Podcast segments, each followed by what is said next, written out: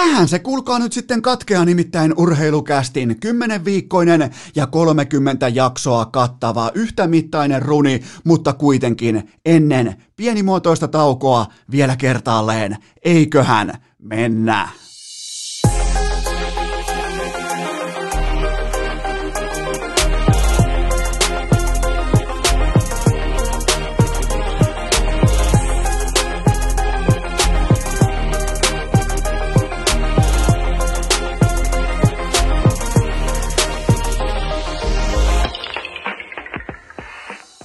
Evet. Tervetuloa te kaikki mitä rakkahimmat kummikuuntelijat vielä kertaalleen tähän viikkoon. Urheilukästin mukaan on torstai 15. päivä lokakuuta ja siitä alkaa olla jo vuosia, mutta mä olin mun kummipojan kanssa kulkaa katsomassa jääkiekkoa. Heitetään nyt vaikka kuusi vuotta sitten. Laitetaan ehkä viisi vuotta sitten. Aivan se ja sama, mutta mä muistan kun hän kysyi multa, koska kaikki jääkiekkoilijat eittämättä lapsen silmään, miksei vähän vanhemmankin silmään näytä hyvin pitkälti samoilta. Yhteisiä nimittäjiä on vaikka luistimet, mailat, kaikki tämä. Ehkä se, että miltä ne näyttää kaikissa varusteissaan, hartiasuojat, on jonkinnäköistä puolipleksiä, kaikki näyttää vähän myrtseitä, kellään ei ole hauskaa. Mutta sieltä löytyi kuitenkin yksi kysyttävä asia, ja se oli se, että miksi yksi näistä pelaajista kantaa tässä hänen joukkueessaan Lahden pelikanssissa, miksi tolla on tossa kultainen kypärä, ja mä pääsin kuulkaa sitten Eno Eskona ihan virallisena Eno Eskona pääsin briljeeraamaan, että no katsos kun kyseessä on tämän joukkueen paras pistemies. Mä en muista silloin kuka tämä kyseinen pistemies oli, mutta sillä ei ole yhtään mitään merkitystä, koska ää, mennään vähän vakavempaan aihepiiriin ja siihen, että mä toivon, että nyt kun katsotaan SM Liigassa jääkiekkoa, nautitaan jääkiekosta, ylipäätään nautitaan urheilusta, jälleen kerran katsoin tuossa ihan muutama minuutti sitten hallituksen tiedotustilaisuutta, missä kohta taas pistetään koko Suomi säppiin. Nauteta, na, otetaan, otetaan otetaan, yh- mä ehdotan, että otetaan yhdessä sellainen asenne, että nautitaan näistä hetkistä, kun meillä on urheilua, meillä on liikuntaa, meillä on harrasteita, meillä on kaikkea sitä, mitä me ollaan otettu vuosikaupalla, vuosikymmeniä itsestäänselvyytenä. Okei, nyt me ollaan samalla sivulla, me ollaan päätetty nauttia urheilusta, joten nyt kun me katsotaan vaikka pitkin viikonloppua, SM-liikaa, jääkiekkoa, kotimaista jääkiekkoa, niin kun te näette siellä kultaisen kypärän ja sitä kantaa Vaasan sportin pelaaja nimeltä Jonne Virtanen, niin mä ehdotan, että otetaan siitä pois siitä etuliitteestä, että hän on ton joukkueen johtava pistemies. Puhutaan ihan suoraan, että hän on ton joukkueen. Kenties mun, papereista, ju, mun papereissa just tänä torstaina koko SM-liikan johtava mies, koska hän teki Iltasanomissa Maikkarilla suorassa lähetyksessä. Hän teki jotakin sellaista, mikä on äärimmäisen harvinaista ja tämä vaatii munaa, tämä vaatii rohkeutta, tämä, va- tämä ei ole mikään kiekon eteen heittäytyminen tai taklauksen alle meneminen, koska Sami Hofrenin haastattelussa Iltasanomissa hän kertoo oikeastaan täysin alastomana omista päihdeongelmistaan, siitä miten hän on joutunut menemään katkaisuhoitoon, miten hän on myöntänyt itselleen siis avoimesti omilla äärimmäisen tunnetuilla kasvoillaan ilmoittaa ammattiurheilijana, että mulla on ollut pitkään päihdeongelma, mulla on ollut pitkään alkoholiongelma, se on sairaus, se ei ole mikään ohimenevä asia, se ei ole mikään sellainen, minkä voi latasta, äh, lakasta vaikka maton alle ja todeta, että eihän tässä ollut mitään hätää. Puhuu kuin aikuinen, just sillä tavalla, miten mun mielestä SM Liigan johtavien pelaajien, johtavien aikuisten, 32-vuotias kolmen lapsen isä, kun se puhuu tällä tavalla, miettikää keskellä Suomen pandemiaa, yhä pahentuvaa pandemiaa, pandemiatilannetta. Mä voin melkein kuvitella, että toi puheenvuoro riipaisee melko syvältä aika monissa kodeissa tällä hetkellä pitkin Suomea, koska tässähän ei tavallaan Jonne Virtanen kerro vain itsestään. Totta kai hän kertoo siitä, mikä hänen kohdallaan on se sairaus, se on alkoholismi, ja se on todella, todella kova esiin astuminen, mutta se ajoitus, se puheenvuoro, se ryhti, se linja, nimenomaan tähän hetkeen, kun Suomi on täynnä kaappijuoppoja, nimenomaan tähän hetkeen. En olisi voinut kuvitellakaan uskottavampia kasvoja, en olisi voinut kuvitellakaan uskottavampaa linjapuhetta. Ihan yhtäkkiä jatkoaika maalin jälkeen ilmoittaa suorassa lähetyksessä, että okei, nyt ollaan tultu tähän, koska on aloitettu raitistuminen, tämä on jatkuvaa työtä, mä teen jatkuvasti töitä sen eteen, ja sen jälkeen sitten vielä äh, Iltasanomissa Sami Hofreinin haastattelussa täydentää aihetta, ja mä pahoittelen, jos mulla jää joku lähde nyt kreditoimatta, koska mä nyt nojaan tämän mun lukemisen ja kuuntelemisen, mä, mä nojaan sen Maikkariin ja Iltasanomiin, mutta siis miettikää mitä johtajuutta, miettikää mitä rohkeutta, miettikää mikä ajoitus, mikä ryhtiä, ennen kaikkea se, että loppuu sellainen niin kuin pojaton poikia tyyppinen märehtiminen vihdoinkin suomalaisessa urheilussa, koska mä en muista, että aktiiviurheilija olisi näin avoimesti puhunut päihdeongelmasta kesken nimenomaan sen eh, oman uransa, oman kautensa, kesken peliviikon, herra Jumala, kultakypärä päässä, yksi Suomen puheenaiheesta, niin mihin hän kääntää retoriikan, mihin hän kääntää keskustelun, se on johtajuutta, se on aikuisuutta, se, se on sitä, mistä on ju, nyt just kyse, kun me ei voida ottaa urheilua itsestäänselvyytenä.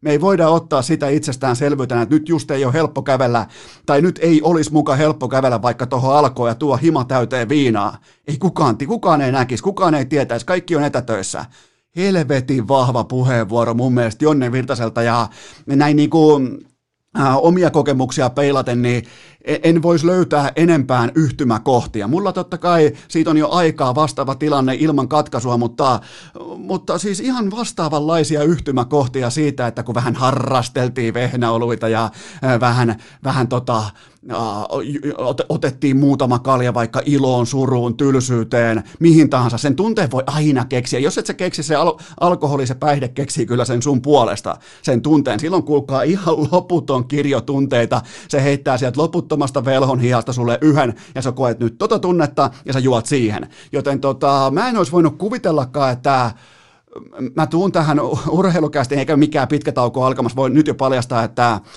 jatketaan itse asiassa jo ensi viikon torstaina, ensi viikon perjantaina jatketaan urheilukästiä, mutta mä en olisi voinut kuvitellakaan, että mä tuun näin painokkaan aiheen. Mä olin ihan varma, että mä otan vaikka huuhkajien matsilla, mä otan vaikka jokereiden voitolla, otan vaikka NHL, millä tahansa muulla, mutta Mähän otan ihan oikeasti oikealla elämään liittyvällä aiheella, jonka puheenjohtajana, jonka vocal-pointtina on Jonne Virtanen, joka on Suomessa äärimmäisen tunnistettava, äärimmäisen tunnettu, herättää paljon ristiriitaisia ajatuksia, on paljon kohuja, on jokaiseen lähtöön ihan kaikkea, ja hän tulee kertomaan, että ihan kaikki tämä perseily ja kaikki nämä menneisyyden ongelmat, kaikki ne perustuu siihen yhteen sanaan, ja se on alkoholi.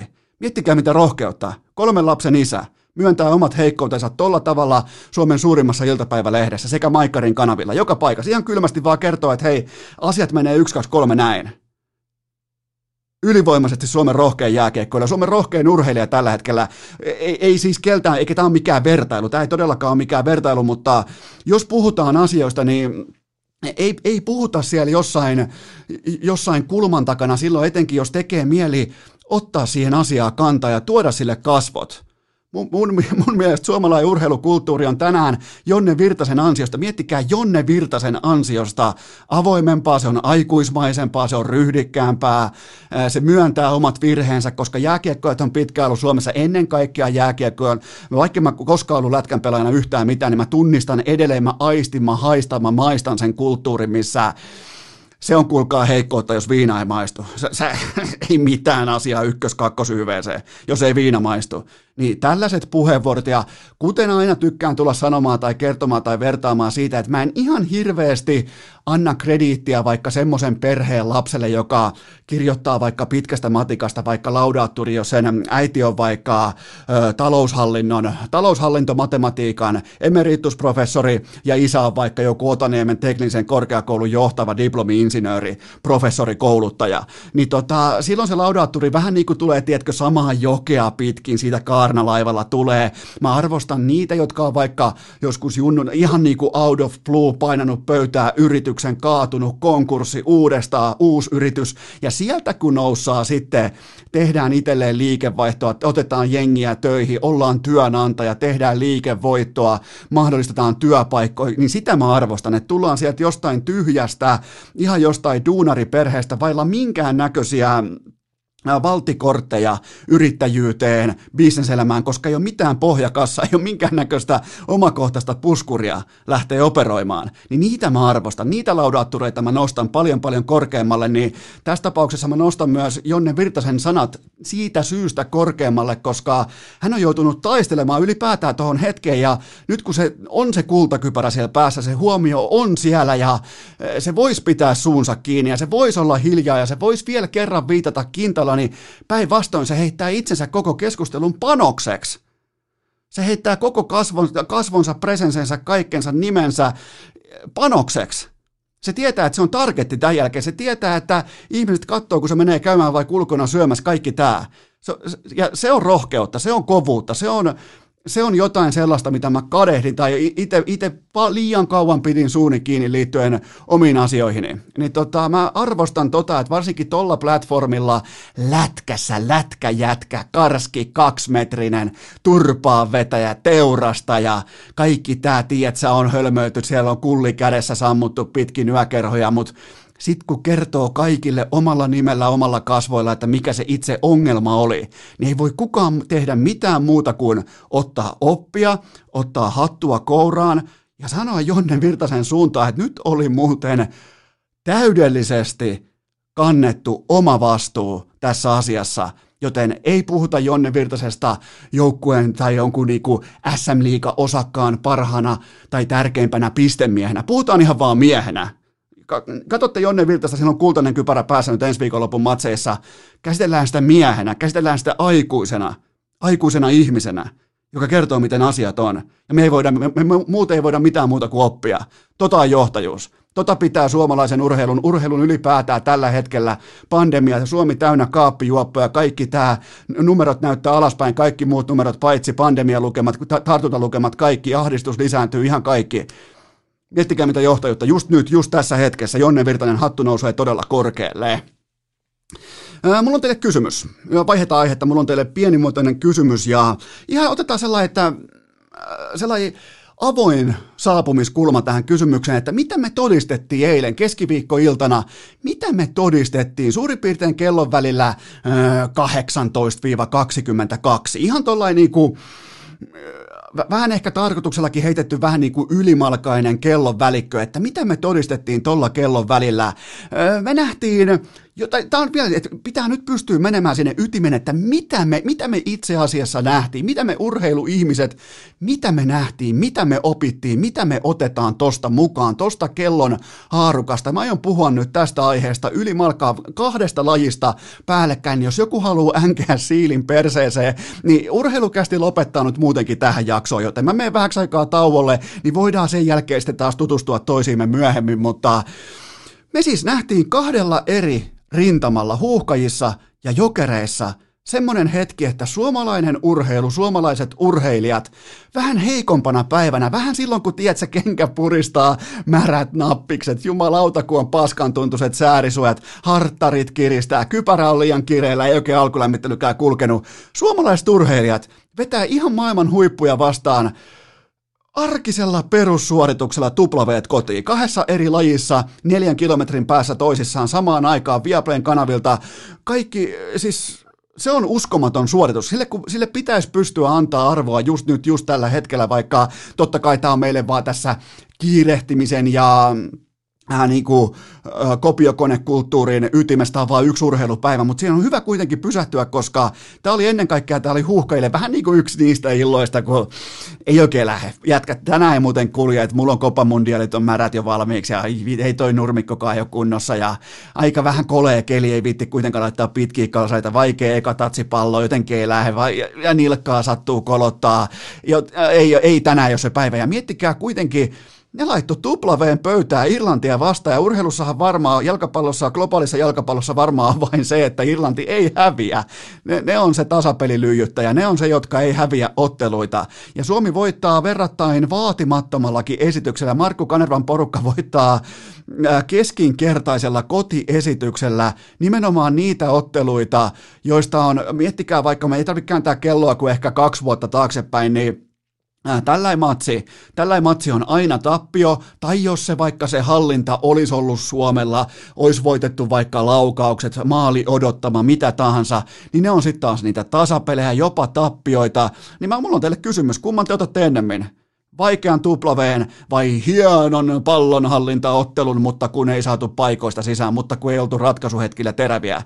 Niin mä luulen, että me otetaan tämä W aika pitkälti kuitenkin vastaan vaikeana päivänä. Ja se pyhä kolminaisuus, mä puhuin teille jo tästä silloin Puola tappion jälkeen, kun Suomi hävisi 1-5 ja alkoi kuulumaan pitkin kolumneja ja pitkin asiantuntijoita, että jahas, alkaako Markku Kanervan joukkueen alamäki tästä. Ja mä kerroin teille, että otetaan sykkeet alas, että ei tässä ole, herra Jumala, tässä ei ole yhtään mitään hätää. Siinä ottelussa ei pelannut pyhä kolminaisuus, Radetski, Kamara, pukki, ja kukaan ei sen jälkeen, kun mä sanoin teille, että tämä tulee, tämä kolmikko, tämä jana, voidaan laittaa siihen suora linja kentän keskelle. Kun tämä kolmikko on askissa, Suomi voittaa pelejä 1 tai 2-0, ja tämä oli vaan yksi niistä illoista.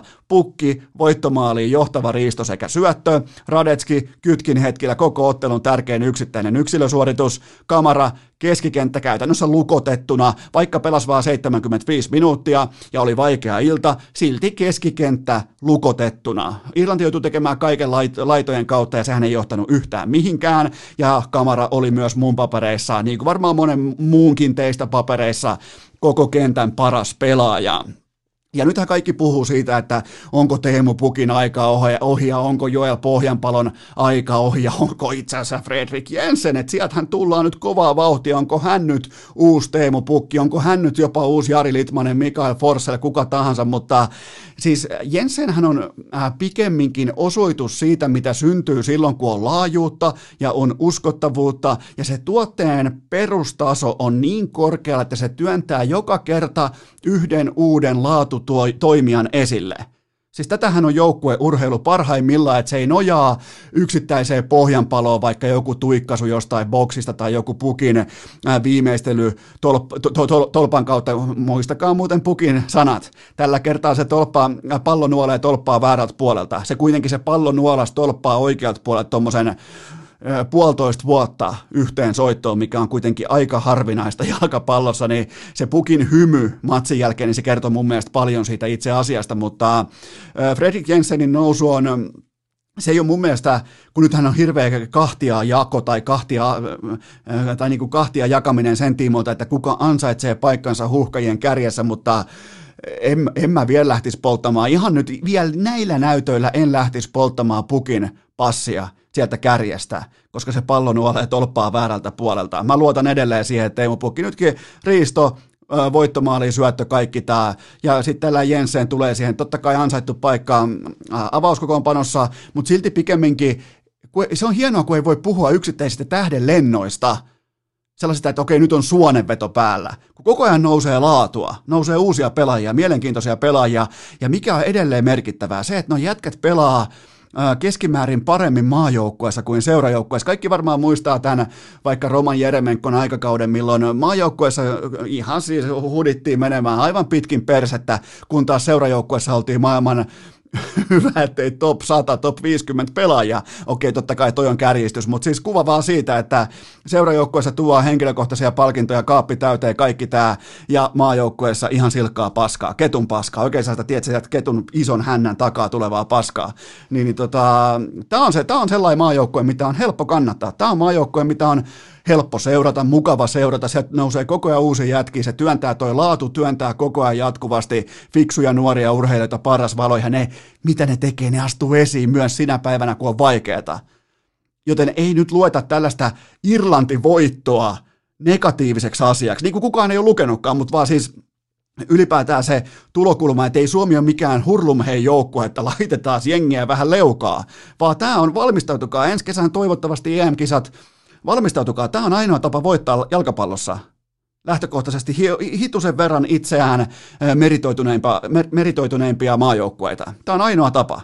Radetski, Kamara, Pukki ja siihen sitten laatutekijät työntää uutta talenttia esiin, kuten vaikka Jensen, niin oikealla hetkellä oikeissa paikoissa, ja se siinä täytyy muuten vielä todeta erikseen, että Paulus Ar- Ar- Arajuuri, oikein johtava pelaaja linjassa. Yksi ton, sanotaanko, jos pitäisi laittaa yhdet kasvot tälle porukalle, vaikka kaikki tietää, ketkä on tähtipelaajia, mutta kyllä sellainen tietty Arajuuren mm, irvistys, sellainen huuto, vihakiukkuinen, silti iloinen, lapsen intoinen vihairvistyshuuto, niin se on tuossa joukkueessa, se, se on voimakkaasti läsnä ja oli aivan mahtava tribuutti pullukka kympille. Kädet pystyy jo pari sekuntia ennen kuin Jensen laittaa pallon nuottaa, joten urheilukästin kummikuuntelijoiden keskusliitto arvostaa tällaisia toimia, mutta hypätään vielä tuosta huuhkajien mun mielestä todella hienosta vaikean illan voitosta. Hypätään siitä vielä tuommoinen nelisen kilsaa tuohon Ilmalan puolelle. Lähdetään vähän pohjoiseen ja Jokerit vastaan ZSKA, koska äh, kaava, blueprintti, se oikeastaan se pohjapiirustus noudattaa ihan täsmälleen samaa kaavaa kuin huuhkajien tapauksessa todella vaatimaton ottelun saapumisilme, todella jotenkin heikko sellainen presense, että tämä on meidän kotihalli, nämä on meidän kotifaneja, meillä on teitä vähän parempi kokoonpano, meillä on teitä vähän parempi, laajempi pelaajamateriaali, me ollaan valmiita ihan ketä tahansa, tuokaa ihan ketä tahansa, ZSK, SKA, Mankini, ketä tahansa, me ollaan valmiita kaikkeen, niin se asenne puuttu, mutta sitten jälleen kerran laajuuden ja peruslaadun voimin itseä ensin niskasta kiinni ja sen jälkeen moskovalaisia niskaperseestä kiinni. Eihän toi siis, eihän toi sen kummosempaa ollut. Se oli kollektiivinen toteaminen, että ei, ei, eihän meillä tässä minkä takia me ei olla aggressiivisia, minkä takia me ei pakotettaisi Mosko, äh, ZSKata virheisiin, minkä takia me ei oltaisi johtava taho tässä jääkiekkoottelussa, minkä takia me ei annettaisi vaikeina aikoina, kun on pandemia ja kauheasti porukkaa hallilla tietenkään, koska ei voi olla, niin minkä takia me ei annettaisi heille hetken viihdykettä tähän elämään pelaamalla rohkeita, aktiivista, vaikka meillä on vaikea, myönnetään se, nostetaan vaikka molemmat kädet pystyyn ja myönnetään, että tänään on vähän vaikea ilta, ei ole lennon lennokas jalka. Bobi Lehtonenkaan ei lennä tänään. Mitä me voidaan silti tehdä? Me voidaan yrittää olla aggressiivisia. Me, me voidaan yrittää osoittaa tälle vastustajalle, että itse asiassa se onkin Helsingin jokerit tällä hetkellä, joka on se laajin pelaajamateriaaliltaan paras KHL-joukko. Tämä oli se osoitus. Tämä on 5-2 taulu, totta kai 5-2 mairittelee kotijoukkuetta, mutta se on silti statementti siitä, että vaikeankana, vaikeanakin iltana, tämä on se, mitä me nähtiin keskiviikkona kellon välillä 18-22. Tämä on se asia. Me nähtiin suomalaisessa urheilussa hyvin harvinainen tupla niiltä osin, että ei ollut oikeastaan hetkeäkään lentoa, ei ollut pöljääpäivää, ei ollut suonenvetoja, ja silti kaksi jättimäistä voittoa samaan aikaan, neljän kilsan päässä toisistaan. Miettikää peruslaatutekijöitä, miettikää ylipäätään sitä, että minkä kautta nämä voitot tuli, niin eihän tälle voi muuta kuin nostaa hattua. Huomaatteko, mikä hatunnosto startti urheilukästi jaksoa? Varmaan syytäkin mennä tauolle pikkuhiljaa, kun on pelkkä posi, posi, posi. Nyt ei voi mitään muuta kuin jakaa posia, koska näkee niitä asioita, että heitetään itsemme likoon. Jonne Virtanen kentän ulkopuolella, huuhkajat vaikeina iltana kentällä, jokerit ehkä vähän keskinkertaisena iltana omassa kaukalossaan 5-2. Siis tätä mä ainakin haluan fanina nähdä sekä kentällä että sen ulkopuolella, joten tota, kaiken kaikkiaan aivan loistava keskiviikko ja samoin myös tämä torstai. Pidetään pieni tauko ja mennään eh, Lukas! Isoäidin kellarinörttien Excel-taulukko asialla jo vuodesta 2018. Eipähän tässä kulkaa mukaan auta, kun jatkaa positiivisilla aihepiireillä, hyvillä vipoilla, koska huomenna se on sitten vihdoinkin kaupoissa. Tämä on kaupallinen tiedote ja tämän tarjoaa teille rakkaille kummikuuntelijoille EA Sports. It's in the game, kyllä vain NHL 21, se on kaupoissa perjantaina. Se on oikeastaan kaikille meille ihan tuttu kaava, siis NRin ostaminen on osa syksyä. Se on vaan karu fakta, että se tulee aina hankittua ihan siis kerta toisensa jälkeen. NRin pelaaminenhan itsessään ei ole mikään sellainen, että no pelaillaan vaan jotain tietokonepeliä, konsolipeliä. Se on, mun mielestä se on pikemminkin pala kulttuuria, se on ä, tietynlainen kellon kalenterin tsekkaus joka ikinen syksy. Pitää olla uusi NRi, joten käykää hakemassa NRi sulla vaikka jostain lähikaupasta, tilastoresta, ä, tee se miten tahansa, me osoitteeseen EA ie.com.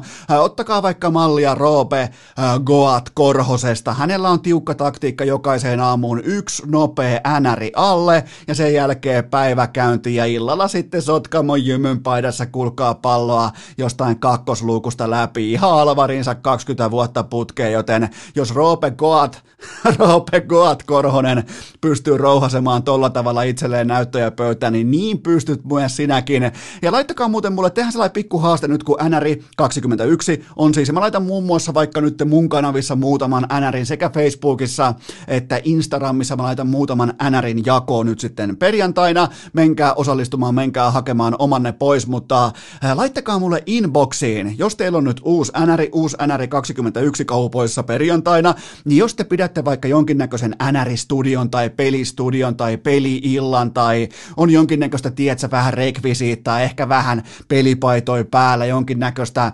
koristeita seinällä, jotain niin kuin, panostakaa niihin ja lähettäkää mulle kuvia, koska osa on lähettänyt tässä oikeastaan jo pitkin vuosien, joka ikinen syksy on tullut kuvia inboxiin, täytyy sanoa, että sellainen kateusmittari, jos maksimi on 10, niin se on käynyt Mä en anna mitään numeroa, mutta se on käynyt Saku Koivun pelinumerossa pari kertaa se mun kateusmittari liittyen teidän setuppeihin, kun te pelaatte aina uusinta NRiä, joten NRI 21 kaupoissa perjantaina. Laittakaa sanaa liikkeelle, kutsukaa pelikaverit kylään, joku äh, pitäkää jonkinnäkö ilta, laittakaa pelipaitoja päälle, jopa voitte laittaa flyersin. Miettikää, voitte, joku voi olla niin hullu, että laittaa jopa flyersin pelipaidan päälle ja pelaa Philadelphia äh, Flyersilla oman avausottelunsa NHL 21 pelissä pleikkarilla Xboxilla, millä tahansa EA.com, menkää sieltä hakemaan kaupasta, omasta pelikaupasta, mistä tahansa, laittakaa, laittakaa hommatikkiin, siinä on Ovetskin kannessa. Se on muuten, siitä täytyy sanoa, että siinä on mun mielestä tiettyä niin kulttuurillista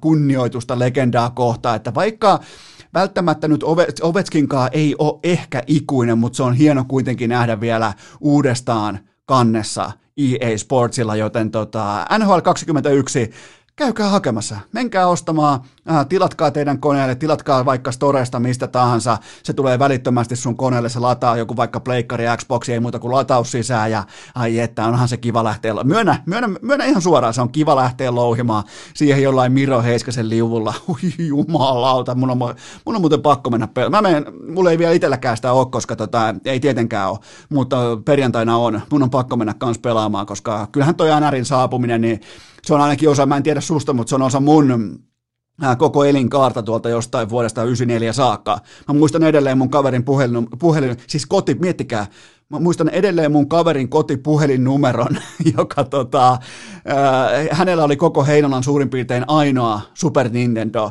johon kävi sitten tota, äh, EA Sportsin tämä NHL 94 niin, niin mä muistan edelleen hänen kotinsa puhelinnumeron, koska tuli väliin käytyy vähän grindilla, ihan näin niin kuin kauniisti sanottuna, mutta tota, kyllä vaan, NHL 21 kaupoissa perjantaina EA Sports, it's in the game. Urheilukääst! Aina posin kautta, eikä koskaan kenellekään, ei siis ikinä kenellekään nolla kautta vitosta. Tilanne urheilukästin piskuisessa vaatekomerossa on tällä hetkellä se, että tuottaja Kope otti jo hatkat. Hän on virallisesti ulkona. Hän kuuli nimittäin jo tuossa niinku pre-game-palverissa, että aha, onks tää viikajakso? No mä lyön pensselit santaa, mua ei kiinnosta, mua ei nappaa enää paskaakaan. Se lähti yksin koirapuistoon ja heitti legendaarisen kysymyssäkkinsä tuohon urheilukästin vaatekomeron lattialle, josta minä nappasen nyt teidän viimeiset lähettämänne kysymykset liittyen urheiluun. Kaikki ei välttämättä ihan suoraan liity urheiluun, mutta mä arvostan myös niitä kysymyksiä, kenties paikoin jopa enemmän kuin itse urheilukysymyksiä, mutta täytyy sanoa, että kysymysten määrä on tällä hetkellä inboxissa sellainen, että näistä syntyy siis kokonaisia segmenttejä aivan fantastisella tavalla, joten tämä ei ole mikään mun tekele. Muistakaa, että urheilukäst ei ole vain yhden koiran, yhden Jack Russellin ja yhden ihmisen tekele, vaan se on yhtä lailla myös teidän tekele. Te vaikutatte juurikin näiltä osin näissä QA-osioissa te vaikutatte todella oleellisesti siihen, että mitkä on ne kysymykset, mitkä on ne tulokulmat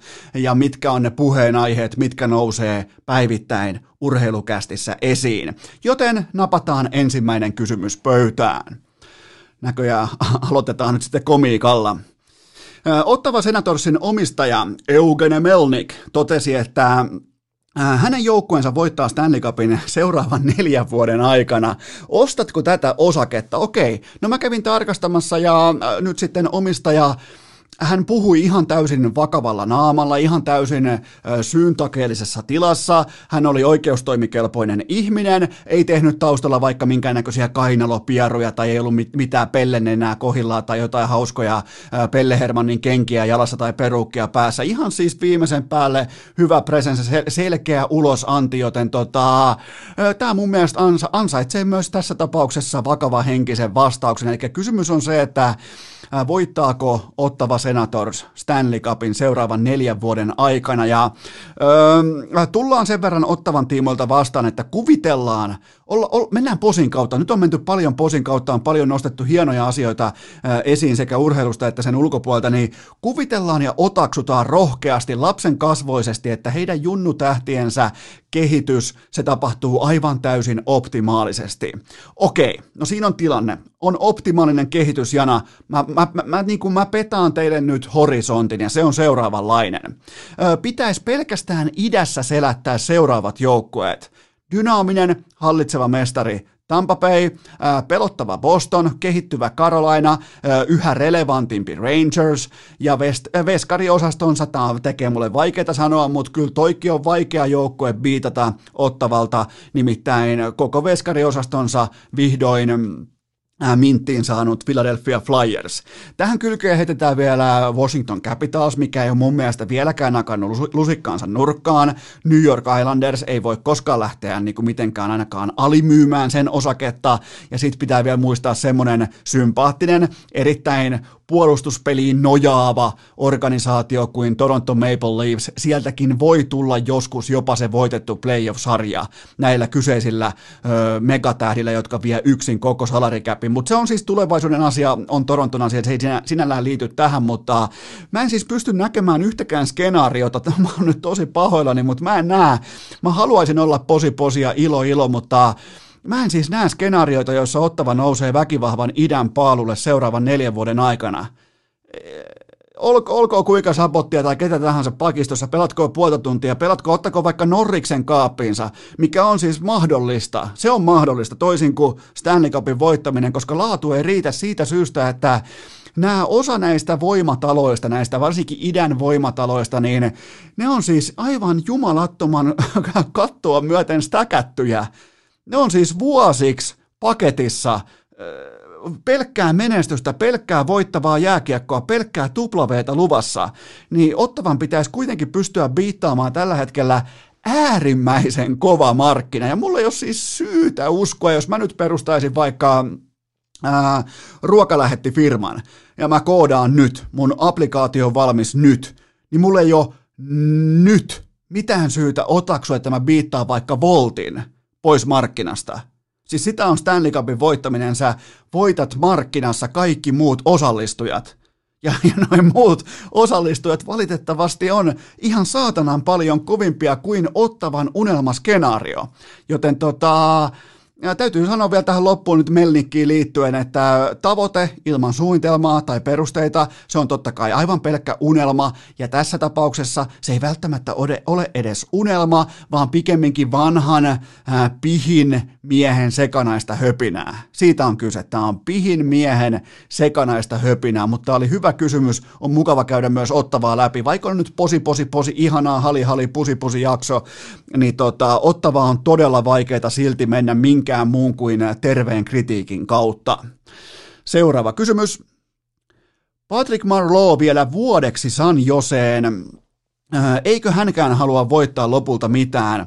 No mun mielestä Marlow on jahdannut voittoa riittävän kauan. Hänellä on monta monta shottia Stanley Cupiin, sitä ei ole tullut, on pelannut NHL suurin piirtein niin kauan kuin sinä tai minä ollaan. Okei, mä oon seurannut NHL vähän kauemmin kuin Marlow on pelannut, mutta hän on kuitenkin niitä OG-pelaajia, vähän niin kuin alkuperäisiä hevosia siellä, ketkä mä muistan kyllä, mä muistan ihan hänen draftistaan alkaen, mutta tota, aivan täysin uskomaton ura, jossa Stanley Cupilla sinällään ei määritellä enää sitä koko legasyä, koko sitä perintöä tälle lajille, koska se suurin kruunu odottaa siellä 45 otteluun päässä, kun hän menee ohi Cody Howista ja hänestä tulee kaikkien aikojen eniten NHL-otteluita kirjannut yksittäinen pelaaja. Se on siis, se, se on Varsinkin, koska nyt tullaan läpi näiden aikakausien. Tuli silloin NHLään 97, eli on tullut läpi kahvakiekon, on tullut läpi isojen pakkien moukarikiekon, on tullut yhä nopeutuvan äh, tota, ylivoimajääkiekon, on tullut kaahausjääkiekon läpi, on tullut nykyisen taitojääkiekkotendenssin läpi. Miettikää mikä ura!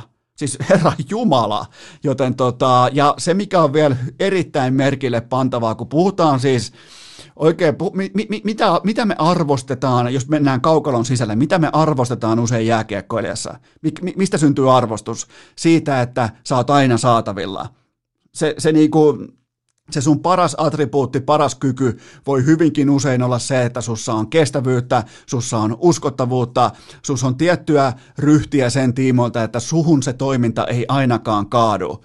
15 kautta Patrick Marlolla yli 80 matsin sesonkeja. 15 kappaletta yli 80 matsin sesonkeja, plus playerit ja plus nämä nimenomaan pitkät playoff-runit. Joten tota, puhutaan jonkin sortin öö, teräs, superteräs ukosta, ja ei muuten koskaan, nyt on siis, rajanahan on tämä 45 ottelua nyt, että saavuttaa tämän uskomattoman asian, mitä, mikä nyt ei tavallaan pitänyt olla kellään enää saavutettavissa, mutta ei ole koskaan pelannut alle 45, 45 ottelun sesonkia, mikä on nyt tässä sitten se raja, minkä jälkeen kukitetaan ja, ja tota, nostetaan legendaariset repokit kattoon, mutta ihan siis ihan tajuton. Ja on siellä toki ihan, vaikka tulee varmaan NHL mittakaavassa olemaan se pelaaja, ketä katsotaan pitkään, että okei, ei voittanut mitään, mutta on siellä nyt kuitenkin kaksi olympiakultaa, siellä on kaksi World Cupia ja siellä on koko lajiperheen ikuinen legendan statusarvostus ja tällainen niin kuin faija, äh, miksi voisi sanoa, tällainen niin kuin faija-legenda ollut sadoille nuorille pelaajille konkreettinen esikuva pukukopissa vieressään ja aina kantanut, ettikää mulle yksi negatiivinen uutinen vaikka Patrick Marlosta, ettikää mulle se uutinen vaikka missä hän kusee joukkueen nuotio, ei ole, ei ole, joten tota, ja ne luistimet, käydään vielä nopeasti ne luistimet läpi, koska tämähän on siis tällainen vanha Reebokin malli, niitä ei ole valmistettu, en muista milloin viimeksi on valmistettu, mutta sanotaan että vaikka, että niitä ei ole valmistettu tämän, niin kuin, tämän uuden sukupolven aikana lainkaan. Eli se aikoinaan osti nämä kaikki Reebokin yhtä kokoa olevat mallit itselleen, ja raporttien mukaan alkaa siis luistimetkin alkaa loppua nytten Marlolta, joka on aktiivinen vaihtamaan aina vähän tuoretta, tuoretta putkea jalkaa, joten tota, ehkä se on sitten se merkki, että on aika astua tuon 45 ottelun jälkeen sitten jollakin aikataululla sivuun, ja siinä menee sitten sivuun yksi lajin suurimmista legendoista, joka ei koskaan voittanut sitä kirkkainta kruunua, mutta on ikuisesti ansainnut oman arvostuksensa. Seuraava kysymys. Brendan Gallagherille kuuden vuoden ja 39 miljoonan dollarin jatkokuponki Montrealiin. Oliko ansaittu lippunen?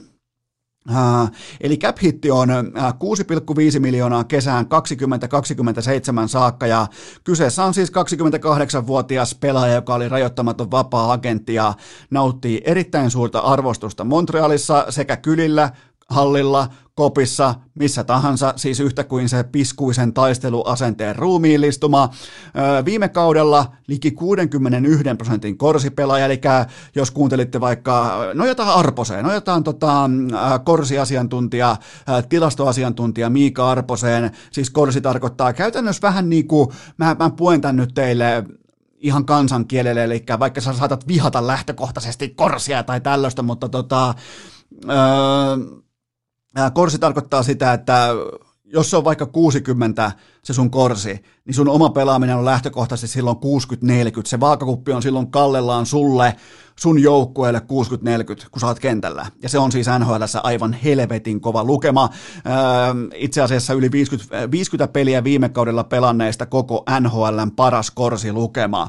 Ja monellakin tavalla pelillisesti Montrealin energinen sielu. Eli tämä oli ihan ehdottomasti molemmin puolin Gallagherilla sekä rahan etsimistä, vakuuden etsimistä, tulevaisuuden etsimistä, set for life mentaliteetin niin kuin tavallaan sellainen ei voi sanoa huipentuma, koska ei oltu ahneita, mutta silti molemmat osapuolet ties, mitä ne on tekemässä, mitä ne on saamassa, ja ihan siis kerran kerrasta maksunapin paikka. Vähän ehkä jopa aliarvostettu pelaaja, ja tämä myös tarkoittaa meille urheilukästin kummikuuntelijoille onneksi sitä, että Tottenham Arsenal vihollisuus jatkuu kuin jatkuukin Montreal Canadiensin kopissa kuoleman arkkitehtiä vastaan. Tietääköhän muuten Gallagher, oiskohan Gallagher muuten jatkanut Montrealissa, jos se tietäisi, että tämä on virallisesti arsenaalin vuosi. Koska meidän pikku Arturihan on perseessä kiinni, siis puree perseestä jatkuvasti. Silloin FA Cup, siellä on Herra Jumala Premier Leagueen pokaalit siellä mukana, sä tiedät, mitkä puhalletaan täyteen sellaiset muoviset silloin ne siellä kopissa kohta mukana, niin, niin olisikohan muuten Gallagher tehnyt tätä pitkää jatkoa, jos se tietäisi, että tämä on kuin onkin arsenaalin vuosi. Se on oikeastaan ainoa asia, mikä tässä hiertää, mutta hieno pelaaja, hieno urheilija, tyylikäs pelaaja, tyylikäs johtava pelaaja, tärkeä pelaaja omassa yhteisössään, kuuluu pelkkää hyvää hänestä. Tosi joukkueessa on ollut paljon, paljon, paljon syöpäläisiä, Gallagher ei ole yksi niistä, ja rahat meni oikeaan osoitteeseen. Seuraava kysymys. Miten SM Liigan joukkueen määrä saadaan orgaanisesti pienemmäksi, eli luonnollisin keinoin? No tuota tuota, tässä on ollut kaiken näköistä asiantuntijaa ja dosenttia jonossa kertomassa omilla, omilla tavoillaan, omilla kaavioillaan, tyyleillään, että miten saataisiin tämä 15 joukkueen melko ylilaaja joukkueen määrä vähän pienemmäksi. Saataisiin vähän niin kuin, että rautat erottaisi rautaa paremmin, saataisiin laatu paremmin esille, mutta urheilukästillä on tähän ratkaisumalli. Se ei varmaan yllätä nyt ketään tässä viikon viimeisessä jaksossa, mutta tämä ratkaisumalli malli on kylmästi se, että jos sä pelaat keskellä pandemiaa, missä ihmiset etsii itselleen kertakäyttöviihdettä urheilun tiimoilta, jos sä jumalauta pelaat kokonaisen jääkiekkoottelun 0-0, niin sä joudut jättämään SM-liikan, kun sä olet vielä kaupan, äh, kaupan päälle se jatkoilla tai rankkareilla hävinnyt osapuoli. Eli jos sä pelaat 0-0 ja sä häviät jatkoilla tai rankkareilla, sä olet ulkona SM-liikasta, joten tappara, Tämä oli hieno runi, tämä oli mahtava reissu, tähän mahtui paljon hienoja asioita,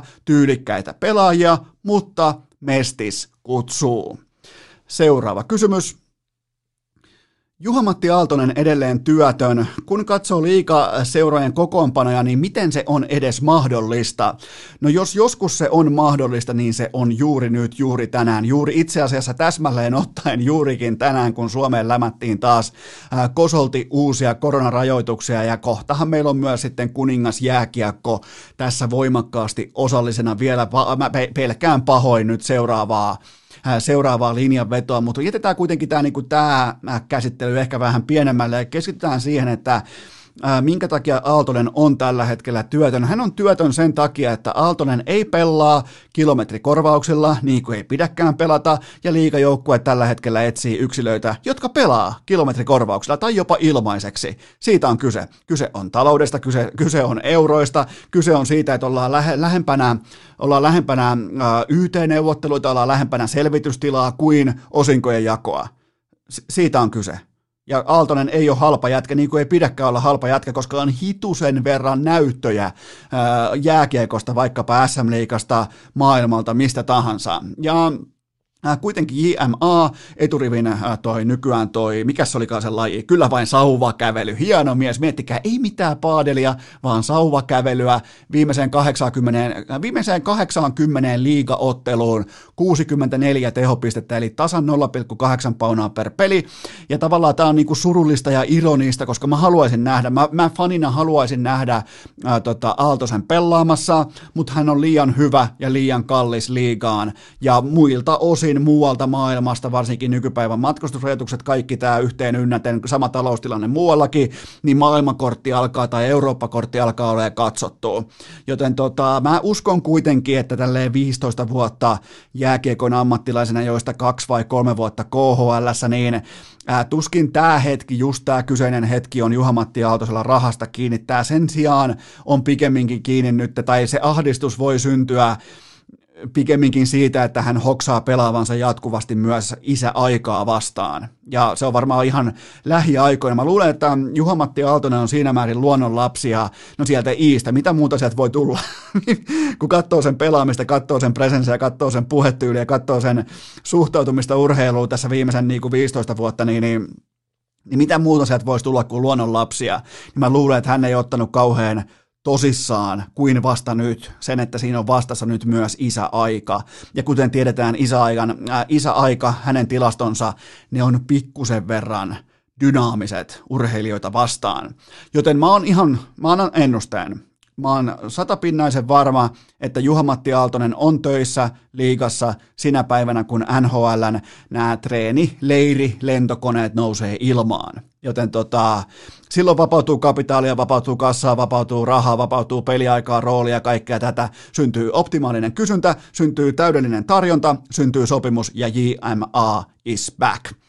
Seuraava kysymys. Äh, uskotko, että Julius Hongan ura jatkuu Dallas Starsissa? Äh, hän sanoi itse tämän, oliko Sami Hoffrenin haastattelussa, ja nyt on muuten iso Hoffa-jakso, tällä kanadalaistoimittaja, viimeinen voitelu, nuoleskelu vielä ennen urheilukästin piskuista pientä taukoa, mutta mulla on vastakysymys. M- miten, mi- onko mä missannut? Mä oon varmaan missannut jotain, mutta miten ihmeessä Julius Hongan ura voisi jatkua Dallas Starsissa, siis siinä NHL-joukkueessa, joka pelasi just Stanley Cupin finaaleissa ilman yhtäkään uskottavaa hyökkää yhdellä Miro Heiskasella paino Tampapeita vastaan kuusi matsia tauluun. Stanley Cupin finaaleissa voitti Coloradot, voitti Calgaryt, voitti Las Vegasit kaikki. Stanley Cupin finaaleissa. Miten, miten Julius Honka, mä, mä lähden kanssa, mä haluan pelata kanssa Heiskasen kanssa samassa joukkueessa. Mä, mä, mä, mä, ensin harjoittelen NHL 2000, tai tällä NHL 21 ja sen jälkeen mä lähden kanssa, jos sinne voit olla, vai tämä on joku niinku mol.fi tai joku, että voi ottaa tuosta palveluautomaattista voittaa numeron, ja sen jälkeen voi todeta, että okei, mä lähden nyt NHL, mä lähden Dallasiin. Ei tämä nyt ihan niin yksinkertaista voi olla. Joten tota, Viime kaudella Jypissä 46 peliä, 15 paunaa, ja itse asiassa Honka ei ollut edes oman joukkueensa paras Honka. Antoni Honka oli parempi viime kaudella Jypissä.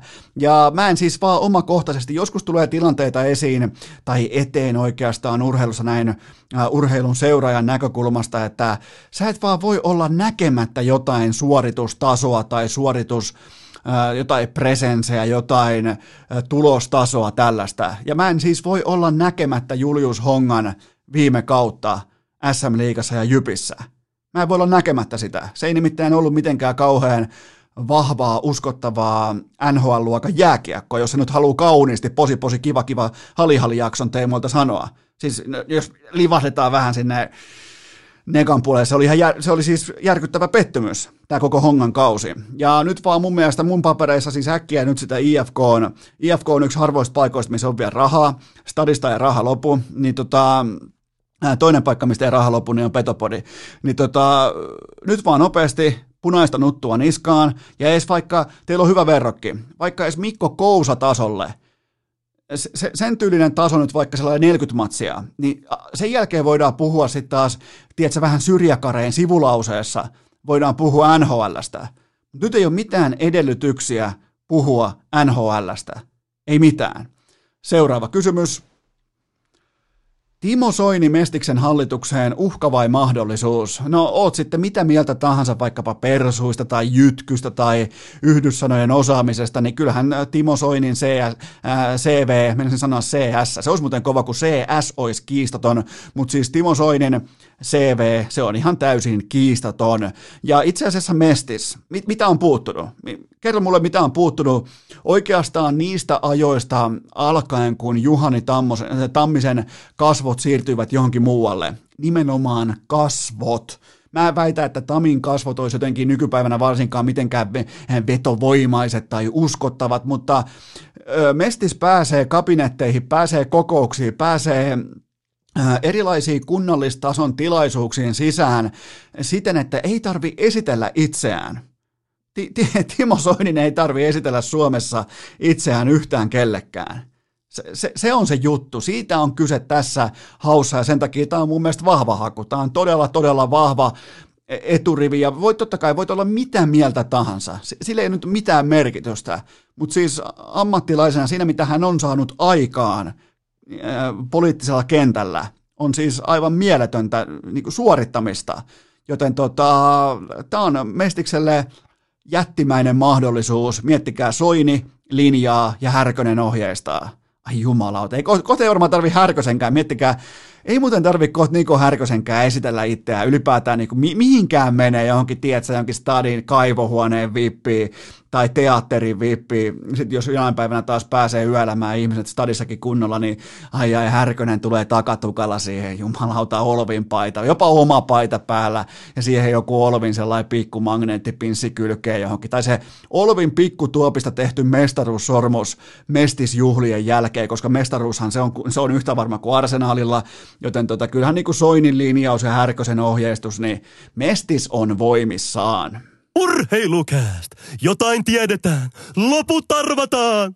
Ja yhtä lailla on voimissaan myös se ajattelu, että kohtahan me ollaan kulkaa kaikki ulkojäillä. Mitä sä tarvit? Mitä mä tarvin? Me tarvitaan NHL-pelipaitoja ja tämä on kaupallinen tiedote ja tämän tarjoaa vielä kerran tähän syksyyn Nordic Sales Crew, koska siellä on rekry käynnissä, siellä etsitään uusia työntekijöitä ja sinä, rakas kummikuuntelija, saat minkä tahansa, kenen tahansa NHL-pelipaidan, vaikka Heiskanen, Rane, Esa, Kiviranta, Aho, Laine, kuka tahansa, joku vaikka kulttipelaaja, ei mitään merkitystä, jopa vaikka miinusparoni, mieti miinusparonin pelipaidalla kohti ulkojää sesonkia, se olisi muuten kova haku, tämä kaikki on realismia, jos sä haet töihin Nordic Sales Crewlle, tämä on viimeinen kuulutus, ei muuta kuin siis haet töihin, tai voit myös kertoa kaverille, avustaa kaveria, nyt on pandemia lukemat nousussa, avusta kaveria, että ne tietää, että on rekry käynnissä, Nordic Sales Crew, NHL-paidan lisäksi niitä myös niitä oleellisimpia, tärkeämpiä asioita,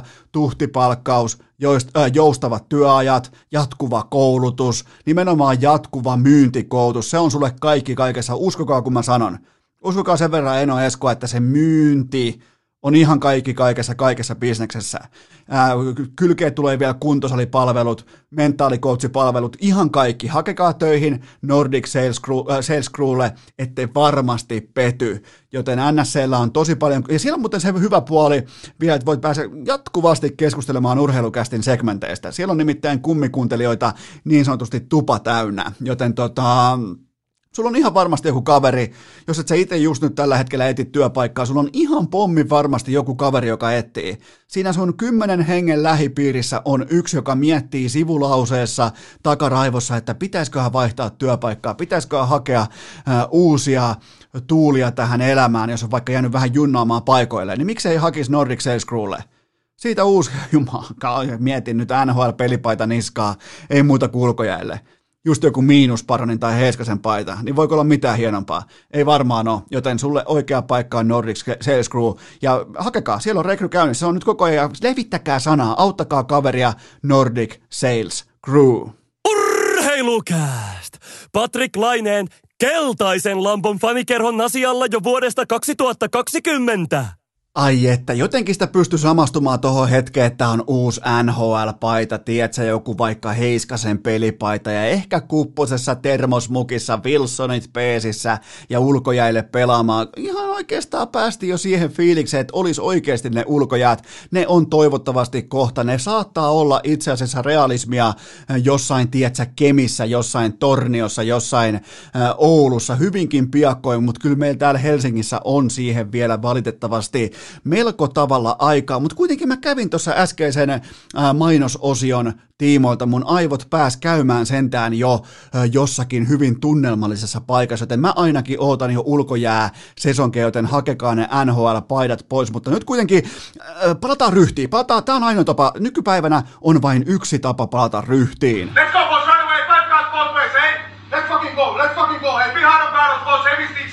Napataanpa tuon myötä seuraava kysymys Lavetille, jopa pöytään, ehkä kenties peräti tiskiin.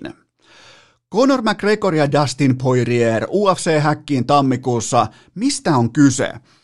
No nyt se selvisi viimein. Mä oon oottanut tätä, että nimenomaan nämä dominopalikat kaatuu tähän kyseiseen suuntaan, mutta nyt se selvisi, miksi Conor McGregor on käynyt useampaan otteeseen nuoleskelemassa nimenomaan Jerry Jonesia, joka oikeastaan yksinomaisesti pitää hallussaan kenties suurinta yksittäisen ihmisen omistamaa valtasektoria amerikkalaisesta huippuurheilusta, eli hän on Dallas Cowboysin ja tuhannen muun organisaation omistaja, ja mä silloin pohdin jo, olisiko ollut vuosi sitten, pari vuotta sitten, että minkä takia toi McGregor nimenomaan äh, käy äh, Terry Jonesin, tiedätkö, siellä kaverikuvissa kutittaa oikeasta kohista, mutta nämä McGregor haluaa siis otella Dallas Cowboysin äh, kotistadionilla, joten tavallaan tämä matsi riippuu myös totta kai koronatilanteesta ja siitä, että tuleeko koronan rokotetta vai ei, koska McGregorhan ihan selvästi nyt lyö vetoa sen puolesta, että hän pääsisi etupeltoon sillä hetkellä, kun eventit alkaa olla sallittuja. Onhan se siis se,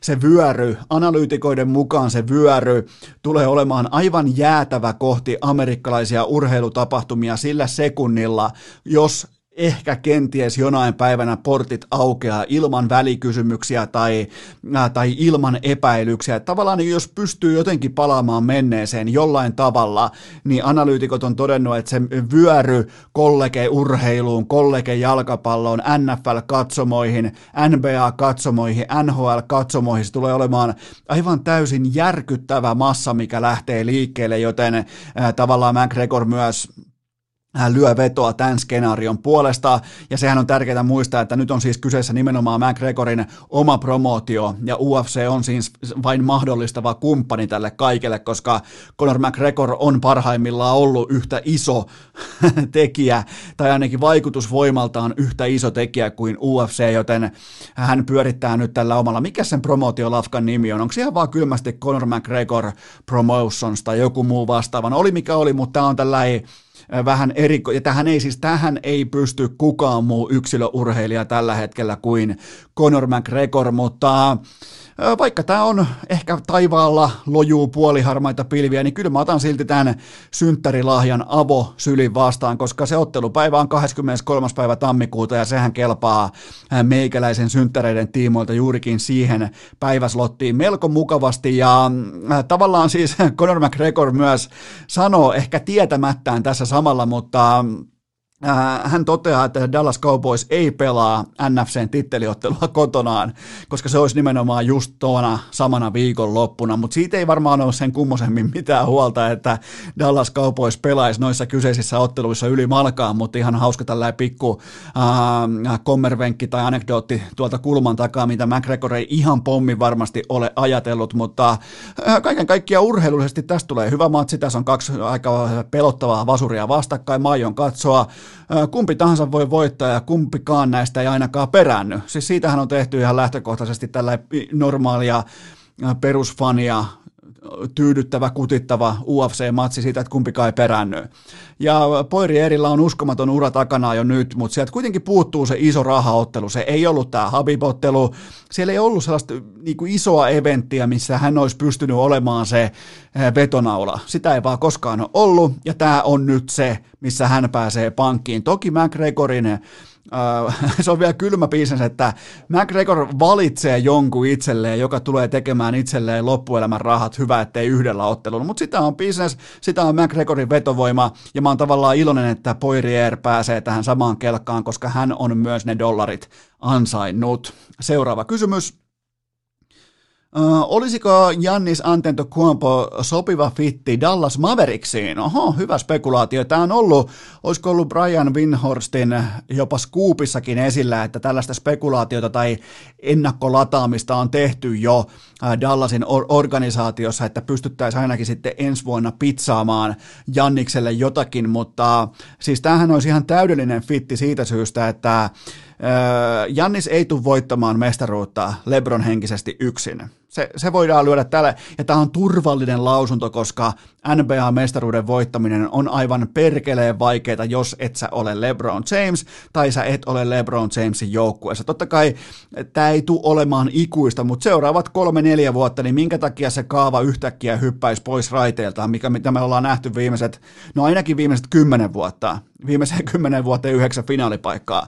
Joten tota, Jannis tarvitsee jonkun, joka vastaa pallosta tuommoisen 40 minuuttia otte, ottelua kohden, iltaa kohden, ja Luka Doncic tulee olemaan väistämättä tämän sarjan MVP jollakin aikataululla, kun taas Janiksella on nyt eessä se kaksinkertaisena MVPnä se iso valinta, että Mä en siis usko, että Milwaukeein vetovoima tai Milwaukeein rakennuspalikat tulee riittämään. Loppuu siis ihan yksinkertaisesti eturivin talentti kesken.